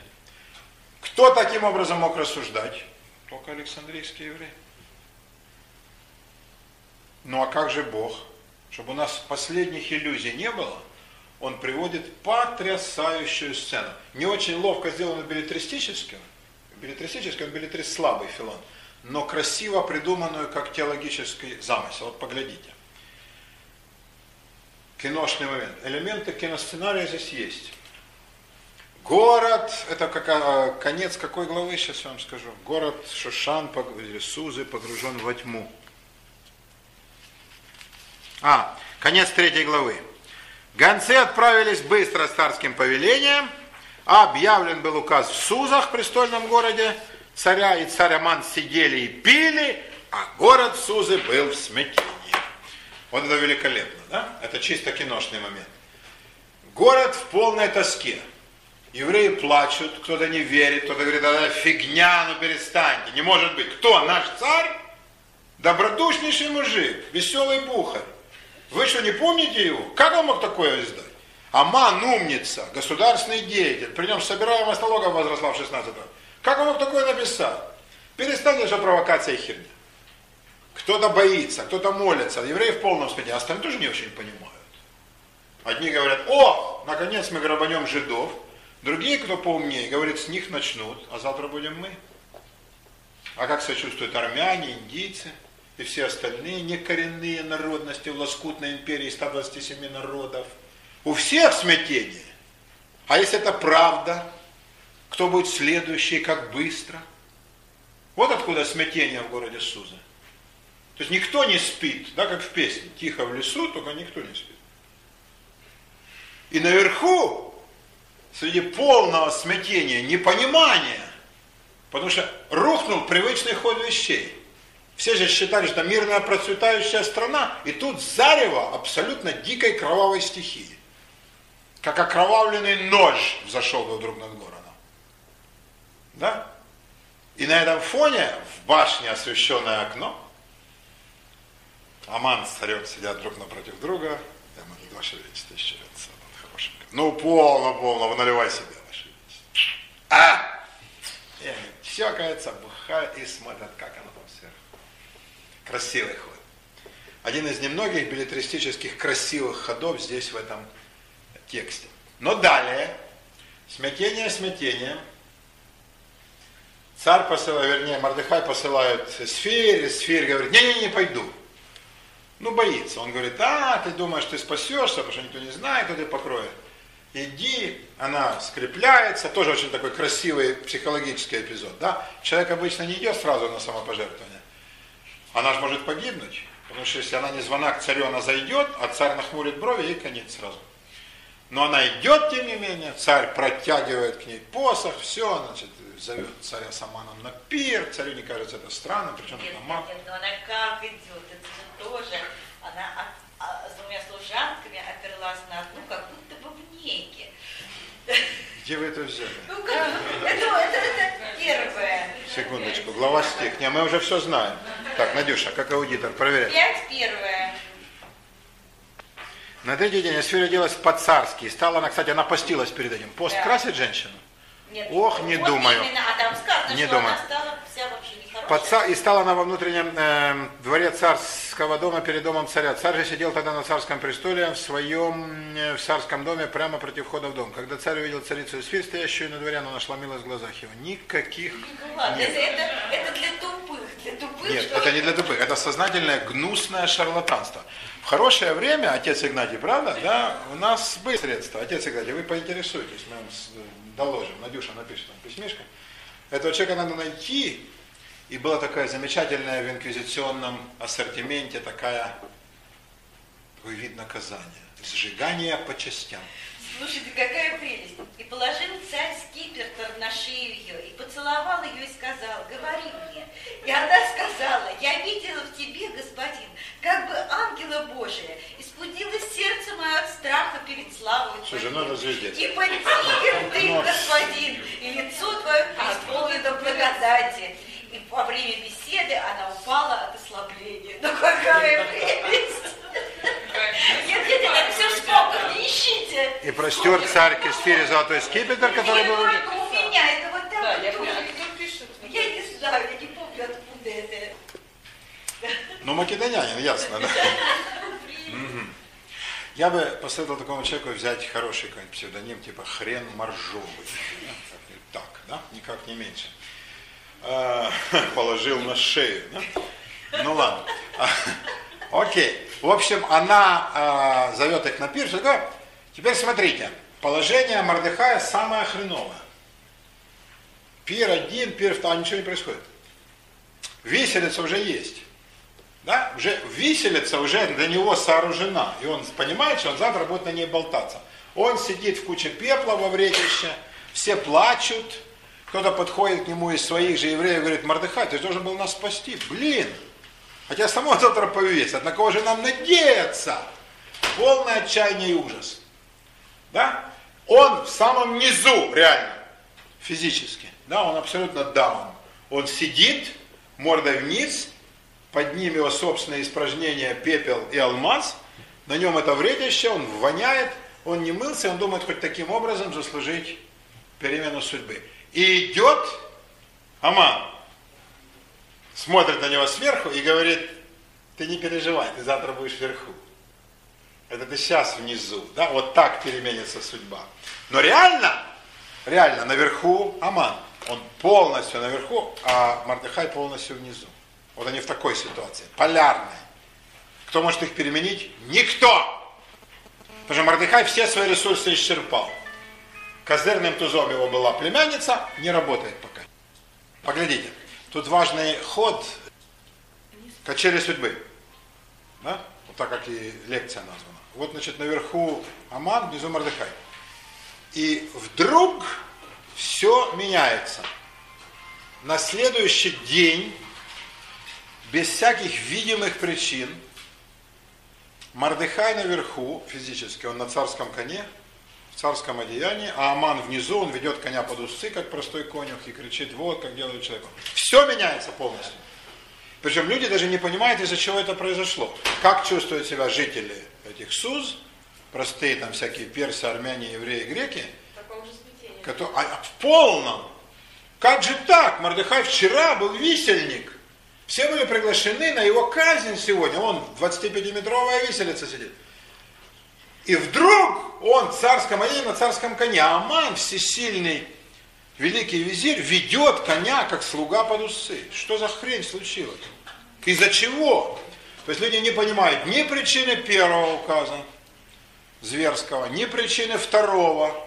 То есть они не понимают причин такого поворота событий. Дальше, еще через какое-то время, Аман с сыновьями и женой на этой же виселице – который он готовил для Мордыхая, а Мордыхай первый царский советник. Они полностью поменялись в течение суток.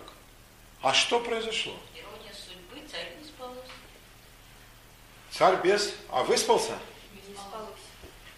Да, значит, царю не спалось, но, конечно, ему просто не спалось, но здесь делается сознательный акцент на том, что у этих событий никакого реального, рационального обоснования. Рационального обоснования никакого нет. Что, Мордыхай провел гениальную комбинацию? Нет. Нет. Нет. Аман как-то лоханулся в чем-то? Нет. Нет, абсолютно. Все в руках случайности. Всё в почему ру- за этой книжкой, Да. А если бы он спал, если бы А он не, не- не было бы изжоги и метеоризму, и он бы спал спокойно, как все ночи, то ничего бы не было. И все бы так и продолжалось. Но вот именно в эту ночь так случилось, и какие колоссальные последствия из столь ничтожных причин. А мы уже это видели. Какие огромные последствия из ничтожных причин могут возникать. Так что такое такая наша жизнь? А мы все ищем закономерностей, да? Мы говорим, ой, исторические закономерности, книжки люди пишут по социологии, по всем делам. Он прочитал книжки, что Мордыхай спас ему жизнь, да, спас ему жизнь, Там когда был, был заговор. Это, да, да, такая поминальная книга, о чем там еще, ну, чтобы отвлечься от изжоги, да? И вот он вспоминал, а тут пришел Аман, ни свет, ни заря. Ну, может, он рановато пришел, а может, он всегда так приходил. Приносил царю рассольчику, меду с лимоном.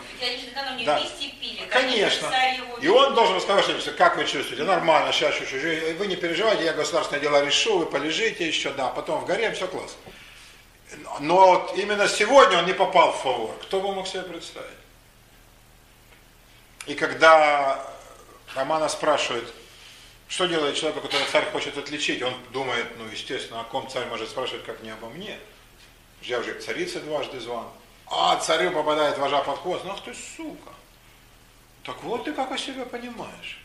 А зачем это ты пришел так рано? А не с ножом ли под полой? Во какой ты метишь. А ну-ка давай-ка ты своего ненавистника покатаешь. И без всякой причины он опускает и унижает своего вернейшего подданного и лучшего из слуг Амана. И зачем он, для чего он возвышает Мордыхая? Он же еще ничего не знает, он не знает, что Мордыхай такой замечательный, хороший, а кроме того, поскольку он еврей, не может быть другим. Царю абсолютно все равно, он хочет просто Аману сделать побольнее. И вот все это случается. И люди в полном недоумении, тут хорошо сказано, и город Сузы был в смятении, и в не меньшем смятении мы. И мы спрашиваем себя, а как оно все бывает вообще? Из-за чего все происходит? А в чем корни мировых событий? Тут приходят люди, пишут, ах, офигительное потолщение учебники, где все нам объясняют. Про закономерности, про экономию, про социологию, про политику. Полный хардипец их читать. А Филон, не глупый еврей, говорит, ребята, все это стоит одного выеденного яйца Фаберже. Все это полная ерунда, потому что мы никогда не узнаем подлинных причин событий. Никогда. Так же, как жители СУЗ не знали, из-за чего вышел людоедский указ, и не знали, почему вдруг все так фантастически переменилось. А что же предлагается? Вообще сидеть на и ничего не искать и не делать? Этого не предлагается. Это э, до, домыслы Софии, которая нуля. А тут он не предлагает. Он просто предлагает нам, как бы сказать, обуздать э, наши претензии по поводу того, что мы можем все узнать, и у нас не одна, так вторая теория все объяснит. А по его мнению, Что это никакой не замысел Бога? нет, он отрицает идею. Вот вы правильно, Галочка, угадали. Это именно он под это подкапывает. Я собирался это сказать следующей фразой. Это именно подкоп под идею э, замысла Божьего. Я говорил вам, да, что билетристически неудачно, а теологически конструкция очень сильная. То есть это в противоположность всем остальным библейским книгам где Бог прямо присутствует в истории и вмешивается в историю. А он говорит, ни хрена не вмешивается. И вот вам доказательство этого. В ту ночь Господь отнял Не, сон. мы уже говорили об этом, э, Надюша, Да? мы же говорили, да. В ев- ев- еврейском оригинале Бог, Бог А. э, сон бежал от, э, от э, глаз царя. Да. Нет никакого. Да, но у него прису- при- ну, без названия, но у него присутствует во всех э, ну, хронологической последовательности такое понятие, как случай. А что такое случай? Он же не А говорит, а случай, то есть случай, это и есть случайность, это слепая игра сил. Как А называется? слепая ли это игра? Слепая, в том-то и дело. Что они бросают, когда определить? Жребий. Вот тебе объяснение. Ну, а кто сказал, что это слепая? Ну, а что же не слепая? Ты думаешь, Бог там этот... Если бы был Бог, он бы мы сказали, о, это выпала шестерка, потому что Бог. Но Нет, если, него- если вам по-любому выпадет шестерку, но вам проще это принять, когда она выпадет, так вам сделают так, чтобы она выпала? Не-не-не. Э, Во-первых, что по-любому выпадет. Никто не сделает. В том-то и дело, он говорит, что мы никто не знаем, что нам выпадет. Все в руках слепого случая. Более слепого случая, чем жребий, нельзя себе представить. Ну, мы-то, конечно, не знаем. Так никто не знает. В том-то и дело. А эти самые умные. И Аман и Мардыхай уж на что умны. И они не знают. Ну, кто-то знает. Нет, в том-то вот для, для автора никто. В этом, в этом э, ну, такой экзистенциальный ужас от его произведения. Но Он это- утверждает, что никто не знает. Это его субъективная точка Да, это, разумеется, это его точка зрения, но она интересна чем? Она идет полностью в разрез со всем, э, всей тенденцией библейских книг. Библейские книги говорят наоборот. Конечно, Бог вмешивается. Помолись получше, веди себя хорошо. Вот этот, видишь, пострадал за свои грехи, а этот, видишь, получил по своим заслугам. А этот говорит, ребят, все фигня. Все слепой случай, все жребий. Вот этот автор говорит так. Я не говорю, что это правильно. Нет, я не Автор, правильно. автор так утверждает, да? Я просто вижу это немножко по-другому. Он, может быть, так и ему кажется, что он так утверждает, но... Он именно так и утверждает, ему не кажется. Ну да, он так утверждает, но, как говорится, нам кажется, что мы говорим вот так, а слышится это со стороны все равно так, как это слышится. Нет, Инора, это ты о, друг- о разных вещах говоришь. Э, от- э, ты говоришь сейчас о другом. Для меня неразличимо понятие случай.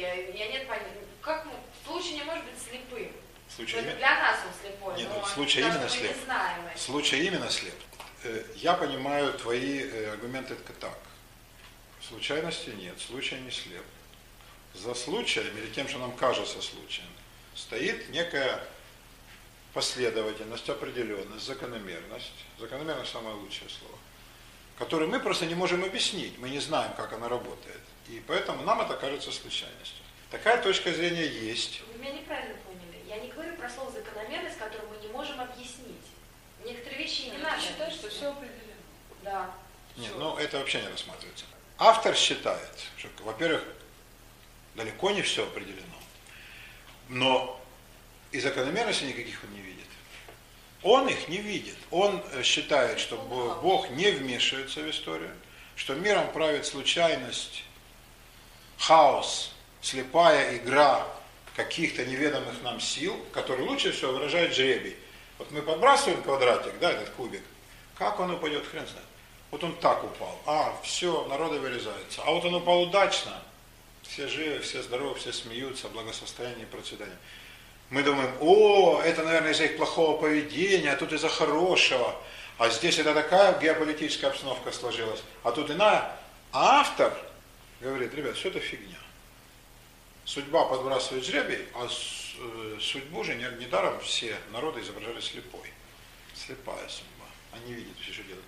И для нее как раз вот подбрасывание жребия это самое подходящее занятие. Она не руководствуется никакими резонными аргументами. Да, вот так выпало и все. Вот выпало так.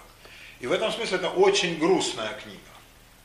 Она завершается, там все нормально, вырезали 75 штук, с кайфом. Но э, конечный вывод, что, в общем-то, и молиться-то бесполезно. Потому что если бы было сказано, Бог услышал их молитвы, но этого же не было сказано. Вот что мешало ему вставить такую фразу? И тогда все сомнения бы исчезли. Но он ее не вставил специально. То есть он оставил момент о молитвах, но ничего не добавил насчет того, что Бог молитвы слышал и на них как-то отреагировал. По-видимому, сам автор, в это не верит. Но тем не менее пишет для Библии. Он писал просто так, для читателя. А потом этот текст удивительным образом в Библию попал. Вот что потрясающе. Это- Вот загадка загадка. Да, вот это, вот, теперь вы говорите э, э, толково и по делу. Вот это самый, самый большой вопрос. Как такой текст мог попасть в Библию и кому это было нужно, кто мог быть в этом заинтересован. Я думаю, что когда обсуждались тексты, которых, которые включать в канон библейский или которые не включать, то обсуждались, например, такие спорные тексты вроде этого. А вот если мы это включим, не будет ли это соблазном, а как люди подумают? И те, кто это определял, редакторы в кавычках, да, это, видимо, были люди исключительного ума, настоящие мудрецы. Они сказали, а не надо бояться. Потомки не тупее нас. Они разберутся. А дайте и такую точку зрения. Ничего. Авторитет Бога не поколеблется. Если кто не поверит, он все равно не поверит. А вот давайте изложим. Мы не боимся критики. Это э, аргумент высшей степени сильных, уверенных в себе людей. Мы готовы все выслушать. Да? Как известно, критики боятся только те, кто уязвим для них. Да? И мне кажется, вот они, э, они, вот эти редакторы, да, мудрецы, они именно таким критерием руководствовались. Ничего, вот он так считает. Ну что, давайте включим и такую книгу. Пусть и с такой точки зрения читатели Писания познакомятся. А когда Библия сформировалась? Вот, Как канон да. начала где-то во втором веке до нашей эры, и где-то к концу первого нашей сформировалась окончательно. То есть уже не прибавить, не убавить. Ну, уже с того момента нельзя было прибавлять. Да. Она воспринималась уже как. Как не только данность, а как священный текст, как священный. Да, Да, и люди воспитывались в убеждении, многие до сих пор так считают, что она такая была всегда, но мы-то знаем, что нет. А, а почему пропали имена, кто составлял это, вот эти редакторы в кавычках? Они специально, они так понимали свой религиозный долг. Они э, не выпячивали себя, как люди современные, а маскировали. Вот, например, монахи, строившие соборы, или писавшие великие иконы или картины, они специально не называли своих имен. Они считали, что это страшная гордыня. Гордыня. Да. Они, наоборот, э, э, тщательно скрывали свои имена, понимая э, э, это как свою заслугу в смысле скромности. Хорошо, когда построено что-то, результатом того, что это кто-то сделал, мы знаем, это вот стоит какое-то Здесь тоже вот оно. Здесь, да, написано, но а откуда, кто отбирал? знаем, откуда мы знаем, что это не просто переписчик, а именно команда? Не, ну это понятно, что не просто переписчик, да, даже Ну про- да, а как, что она составлялась? Вот из характера. Во-первых, мы знаем, какая была полемика, это зафиксировано. То есть где-то зафиксировано. То, конечно, да, масса документов. И э, как люди пропихивали свои книжки, ну, в смысле, свои, не которые они написали, да, в смысле, вот, были лоббистами определенных текстов, да, а кто-то говорил, нет, это не пройдет, и как книжки зачисляли в так называемые апокрифические, да, вносили в канон, потом выводили из канона, и мы эти книги все апокрифические, почти все, можем прочесть и убедиться, что они ничуть не хуже этих. Но у апокрифических статус человеческих писаний, а у этих статус божественных. Вот такая вот штуковина. И эту полемику мы как раз четко можем отследить. И в э, И еврейской Библии, и в христианской. людей, да, Да. Больше того, этот совет, это был постоянно действующий орган на протяжении пару сотен лет. И туда избирали лучших. Там ни бабки, ни знатность не имели никакого значения. Только интеллект и начитанность Писания. Это были лучшие из людей. Но смотрите, какой был их уровень, да? Были офигительные люди. Они даже не боялись, они не боялись никакой ни критики, да, ни оппонентов. Это же явное оппонирование. Ничего, они это включали. Что были очень большого ума люди и большой смелости интеллектуальной. Вот это вот удивительный такой урок, да, вот этой книги.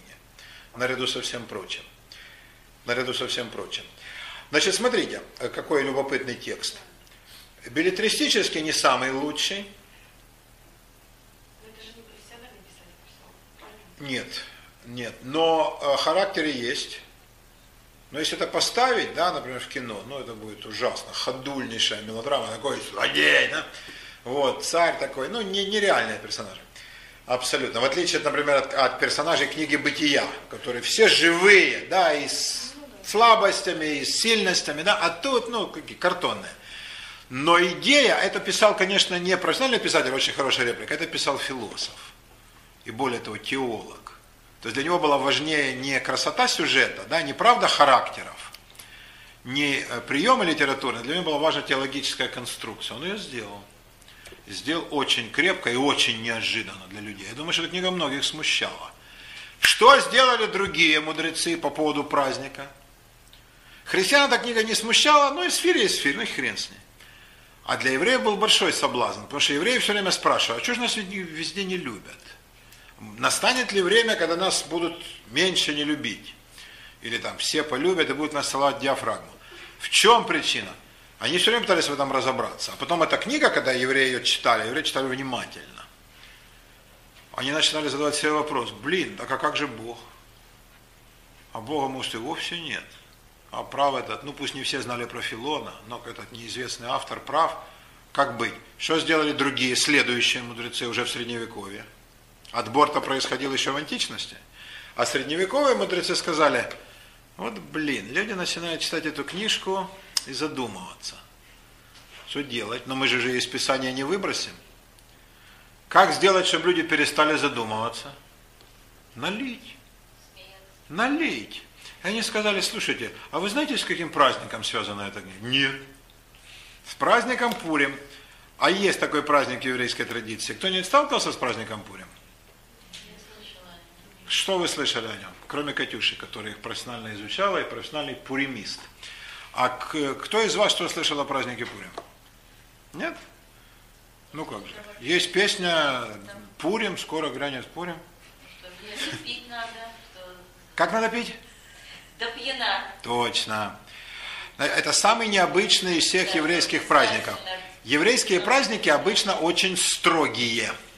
И все с мелочной регламентацией. Вообще иудаизм религия, э, пытающаяся все регламентировать. Ну, буквально все. Например, на праздник Песах, который был недавно, да, перед Пасхой, ну откуда и Пасха-то, четыре бокала вина, и не дайте Бог выпить пятый. Убьют тебя прямо на перу. Причем есть ты можешь на перу, не то, что тебе нравится, как мы ожидаем от пира, а мне вот этого красненького, хрен. Там есть четко определенное блюдо, и их в последовательности надо хавать. И никого не это не любят, не важно. Сиди, блин, и делай, что нужно. То есть еврейские праздники таковы. Там нет разгула. Здесь первый праздник, единственная еврейская традиция, когда предписывается нажраться. То есть не то, что выпить, а напиться так, это сказано, да? Как свинья. Даже более того, э, как вообще, как, как Шандыбин. Да, вам известно выражение «лохматить Шандыбина»? Это означает среди студентов есть такой оборот, э, говорить о политике. Вот сукин. Ну, с этим народом невозможно работать, да? Хорошо, я. Так вот, напиться надо до такой степени, чтобы не различать фразу «благословен Мардыхай» от фразы «будь проклят Аман». Ну, как их можно не различать? А сколько надо выпить? Конечно, да, я вам скажу, когда оно будет, он уже прошел, к сожалению, но в следующем году мы его отметим как следует, да. Да. Ну, конечно, есть такая заповедь, Мецват Пурим, заповедь Пурим, она нажраться, да, до полного освинения. Вот. А он правда свечу дальше? Орут, кричат, веселятся. Ну, лежать нет, лежать тоже не нужно, да, надо ходить, да. Ходить, орать песни. А зачем? Это неспроста делается. Другой момент, который этот праздник отличает от других. Его отличают три момента. Второй. В синагоге положено вести себя очень строго. Не говорить, пока тебя не спрашивают, вставать, когда нужно, сиди, молчи, читай, слушай. Нельзя шуметь, даже детям, там же специальные там какие-то есть меры, чтобы даже если не с кем оставить детей, ты их привел, чтобы как-то их урезонить. На этот праздник не только разрешается, но и предписывается в синагоге шуметь, и выдают даже детишкам такие трещотки, они их там хренячат, это такой неприятный, ужасный шум. Значит, орать, кричать, когда? Когда читают книгу Эсфирь, каждый раз, когда упоминают Амана, они начинают кричать и шуметь. Такой. И третий момент. Э, еврейская традиция отрицает театр. Нельзя переодеваться. А какой театр без переодевания? Что это будет за театр? Но запрещала традиция столетиями переодеваться в одежду другого пола. Это страшное преступление. Поэтому театра у евреев не было. А у христиан был. Евреи, конечно, завидовали. Потому что театр вещь классная. Да, но нельзя. Но один раз в году можно. То есть Пурим это день, когда все можно. И на Пурим устраивали специальные спектакли, Пурим-шпили, ну такие пуримские представления. Да, шпиль играть по-немецки. Э, ну, в принципе, можно играть на, надо играть на мотивы книги Эсфирь, но можно очень широко толковать. Значит, можно переодеться, можно делать маску, можно устроить карнавал, можно веселиться, можно пить вино до смерти, можно шуметь, орать в синагоге, и можно устраивать театр. То есть те вещи, которые категорически нельзя. Они готовились еще и как. И это их очень э, радовало. Конечно, такое понимание Пурима произошло от карнавала, это тоже ясно, от э, римских карнавалов. А, но еврейские мудрецы вложили немножко другой смысл. Они сказали так, вот народ весь год живет в строгости, в запретах, в законах. Один раз в году можно отвязаться. Как писал Амар Хаям, правда он писал про мусульман, но в этом смысле все народы одинаковые воздержание узду и намордник намаза молитвы, светлый праздник Господень снимает сосла. Это изумительно. Значит, позвольте, да? Когда это день? Пурим? Каждый год по-разному, но всегда весной. Всегда весной. Где-то за 2-3 э, недели до Песаха. Всегда весной. Обычно в марте. Обычно в марте, да. Какого поста? Наверное. Но дело уже, когда создался Пурим, никакого православия сроду не было. И про пост никто не слыхал. То есть пост был, но это был пост еврейский, пасхальный. А еврейский пост сутки. Не, нет более длительных постов, чем сутки. Длительные посты выдумали монахи, потому что у них не было других занятий. Да, у евреев не было монахов, надо было каждый день работать. А если поститься, так извини. Поэтому пост сутки, но еврейское понимание поста, оно какое? Сутки, но строго. Вообще не есть и даже по возможности не пить. Но всего сутки, потом все и вперед, и возвращаешься к прежним делам. Ну. Ну, реально, конечно, не, не, не месяц, да, не несколько. Поэтому насчет поста это потом наложилось. Это потом наложилось. Там были и большие страсти, но это как, не, не знаю, по, расскажу вам а, Так он один день или отдельно. два? Кто? Два? Пурим? Пурим два. Два. Да, один день Пурима, второй Шошан Пурим в городах, окруженных стеной. а, Да, да, Понятно или что, что? А? что это разница для городов и для сельской Да, местности, что да. типа в городе там били два дня, в сельской местности в один, Один, день. один, А да. потом же на следующий день же плохо. так. Плохо. А надо еще выпить. Не надо только вот это уходить в тоску и в дисфорию, а выпил еще, и нормально. И очень даже хорошо получается.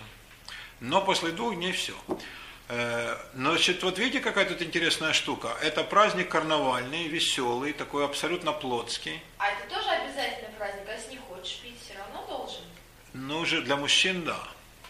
Женщина может посидеть, понюхать пробку, а мужик должен влить в себя э, То есть сколько... это прям как тоже обязаловка? Обязательно, да. И несчастные я видел э, люди, которые сроду не пьют, они у меня спрашивали, как там, в какой последовательности, я говорил, все будет нормально.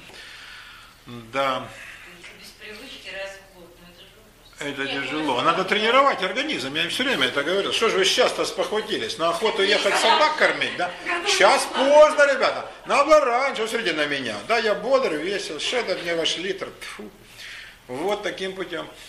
Надо тренироваться было. Такие дела. Но тут вот в чем штука. В самом деле, и маска карнавальная. Тут ведь в карнавале что привлекло мудрецов? Э, Чем им театр? Театр не любили еврейские мудрецы, они его не понимали. Понаста... так и не поняли, на самом деле. То есть это совершенно греческая традиция, она вошла в христианство, и для евреев было непонятно. Но им понравилась в карнавале и в театре одна идея – маска. Потому что за маской, за личиной можно спрятаться. А вы помните, э, это, по-моему, из обыкновенного чуда, да? Да, э, и когда стихает сказка, а потом спадает маска, а за ней еще а за ней еще одна, а потом еще одна. Вот эта идея очень нравилась. Потому что мир есть огромное количество сменяющих друг друга личин. Ты думаешь, ты снял маску и ты добрался до лица, а хрен ли. Это очередная личина. Вот эта идея мудрецов очень грела. Ради этого, ради того, чтобы это сказать на проповеди, они допускали даже карнавальные бесчинства. Вот идея очень глубокая. Опять-таки, все не так устроено, как ты думаешь. Ты, а, ты сорвал маску и обрадовал. Ни хрена, это такая же маска. И ты никогда не знаешь, где будет последняя. Больше того, ты не знаешь, что ты увидишь. Ты же так стремишься. А как ты увидишь, боже ты мой, так что ты уже лучше на маску смотри. Это будет веселее. И удовлетворяйся личиной. И еще один момент. Праздник Пурим вдохновил Франсуа Рабле, сочинителя э, колоссальной книги, которую, по моим наблюдениям, никто не читал до конца. Гаргантюа и Пантагрюэль – это невозможно. Да, совершенно больная фантазия. А, Но в выдержках она так ничего. Чем она заканчивается? Там эти герои, все эти панглосы, Гаргантюа и прочие, они ищут смысл жизни. Им говорят, смысл жизни в чем? В бутылке. Есть некая великая бутылка, ее надо найти, она откроет все секреты бытия. Они, блин, преодолевая офигительные приключения, не забывая при этом выпить, закусить, потрахаться, погадить, обсудить вопрос, чем лучше подтираться. И, в общем, ведя исключительно духоподъемные разговоры, да, более э, тошнотворной книги, чем Гаргантюа и Пантагрюэль, я не встречал. Это не, даже инструкция на бойне, она романтическое стихотворение по сравнению с этим дивным сочинением. Вот такой был парень Рубле. Они находят эту бутылку. Такая здоровая бутылка в человеческий рост. И она говорит, и они спросят ее, может, бутылка, мы столько шли к тебе, там столько предали, скажи нам, пожалуйста, так что делать? В чем смысл жизни? Бутылка молчит. Они думают, блин, столько идти. А как же мы теперь? Ну скажи, пожалуйста. И бутылка наклоняется к ним и говорит им, drink. Ну то есть drink. Что означает? Пей. Пей. И в этом смысл жизни. И не парься. Вот такая неожиданность. То есть, тогда праздник Пурим в сочетании с очень хитрой книгой Эсфирь получает свое законченное завершение. Для человека, который задает вопросы, вернее, начнем с того, кто вообще не задает вопросов. Говорят, а как, что? Это все классно. Ты пришел, текст прочел, покрутил трещотку все на дуге. Молодец. Ты исполнил заповедь.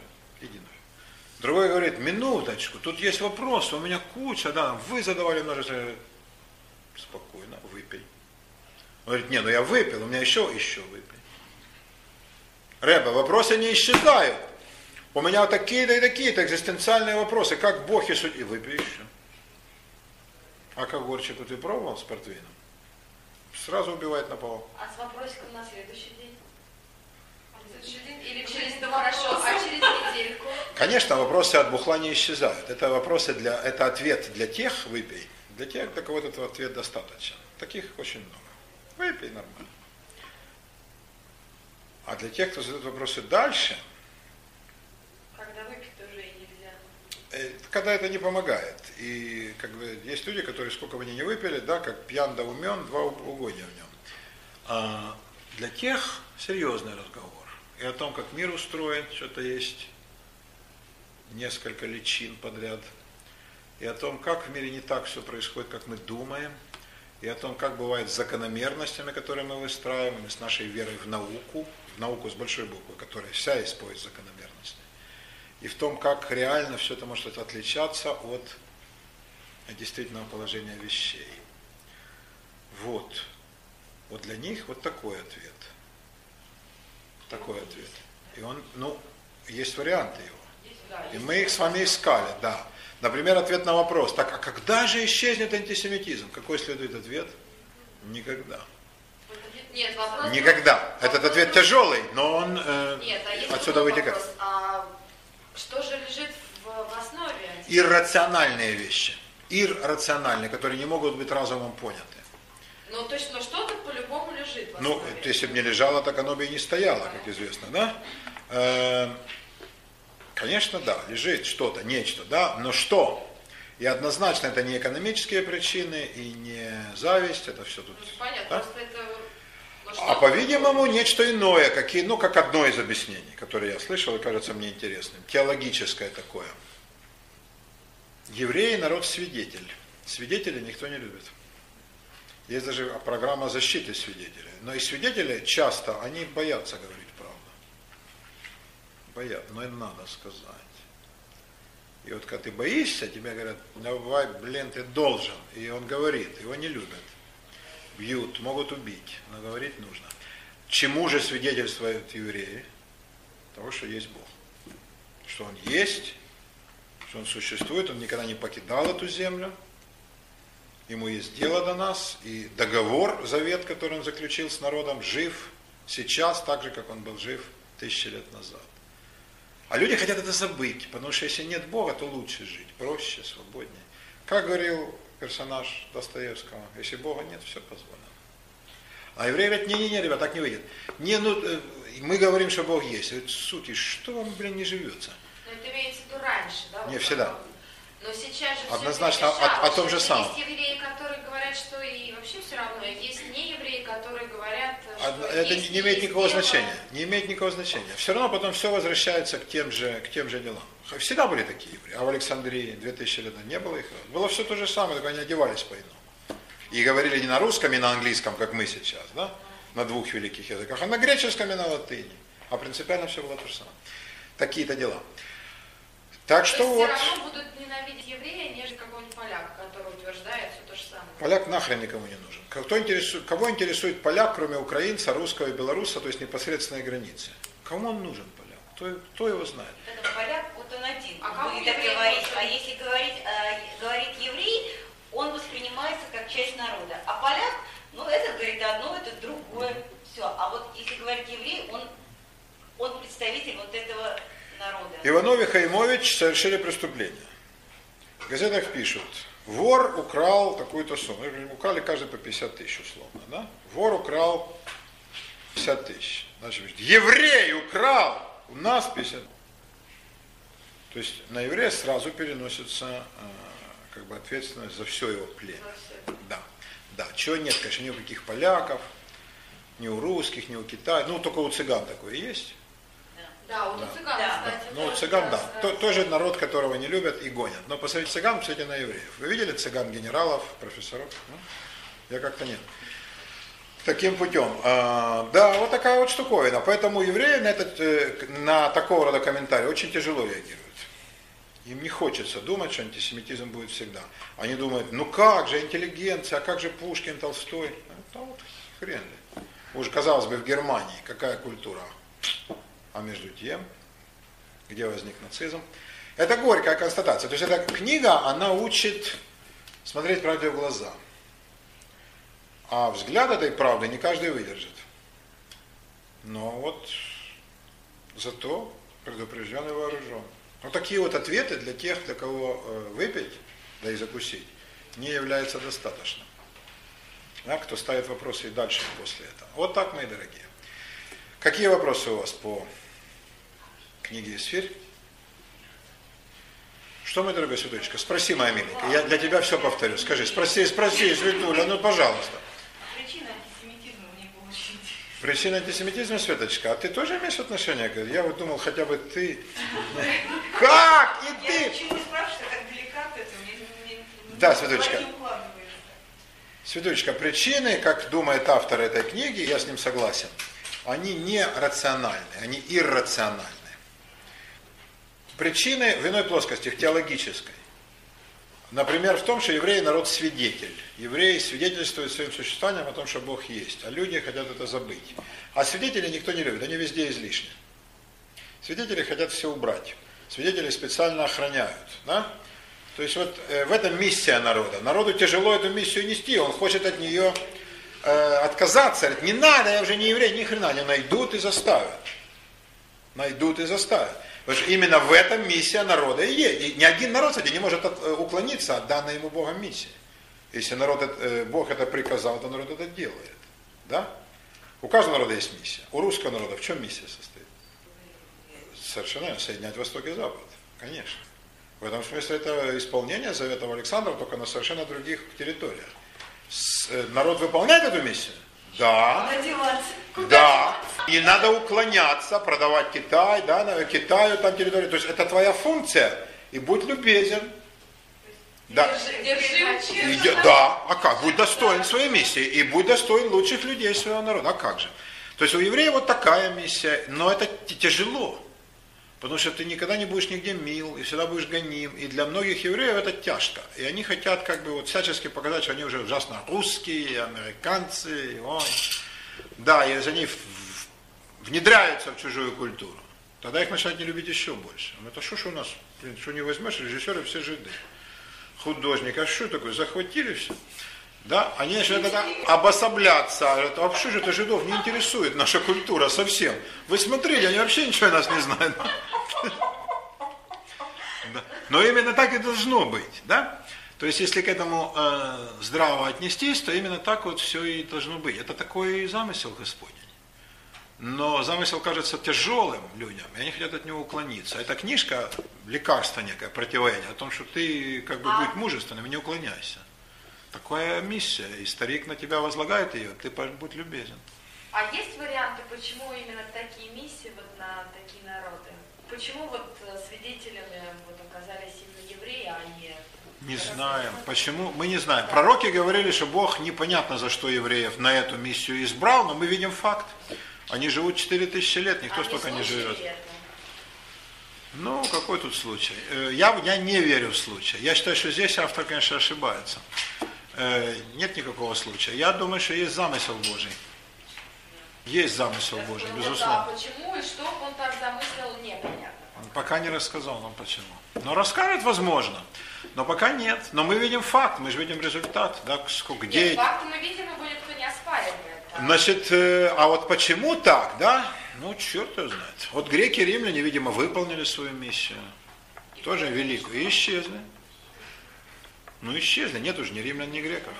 А у меня можно глупый вопрос? Ну давай быстренько, любой. А антисемитизм это ненависть всего народа или конкретных э, личностей? Не, ну когда конкретным личностям, когда там сказать, вот э, там такой-то берет взятки, или такой-то идиот, э, такой-то дурак и некомпетентный. Но когда э, обычно это не ограничивается этим. Говорят, вот из-за жидов мы так хреново живем. Надо уничтожить вот всех жидов, мы будем жить лучше. Нет, вот это это нет, антисемитизм это- конкретный. Это ко всему народу. Да, но чаще всего так и бывает. Чаще всего так и бывает. Или когда делается вывод, ну вы все, блядь, такие. То есть, когда напился Иванов, никто не говорит, все русские пьют как свиньи. Но е- Говорят, говорят. Минуточку. Э, Говорят и делают такое же обобщение. Да, но такое же правильное, как насчет того, что, ну скажем, ну скажем, вот все евреи олигархи. Да? А между тем, говорят. ну еще и как говорят. И, кстати, говорят с основанием определенным, что среди евреев много богатых людей, но много и очень бедных. Жуткой бедности людей, абсолютно. Да, такая штуковина. Э, Например, я очень много раз слышал, же разговоры меня, может, задевали, потому что отец мой воевал. Евреи, конечно, не воевали, они сражались за Ташкент, это, блин, все эвакуация, все это трусы, суки и так далее. Между тем, количество евреев, награжденных орденами, в пропорции выше любого народа СССР, втрое выше русских в относительных цифрах. То есть, если сравнить количество евреев и количество среди них орденоносцев, совершенно фантастические цифры. Ничего себе трусы. А количество генералов, ну эту статистику, кроме Израиля, нигде не публиковали. Потому что выгодно распространять миф о трусости. Но вот кто-то же это говорит, и люди верят.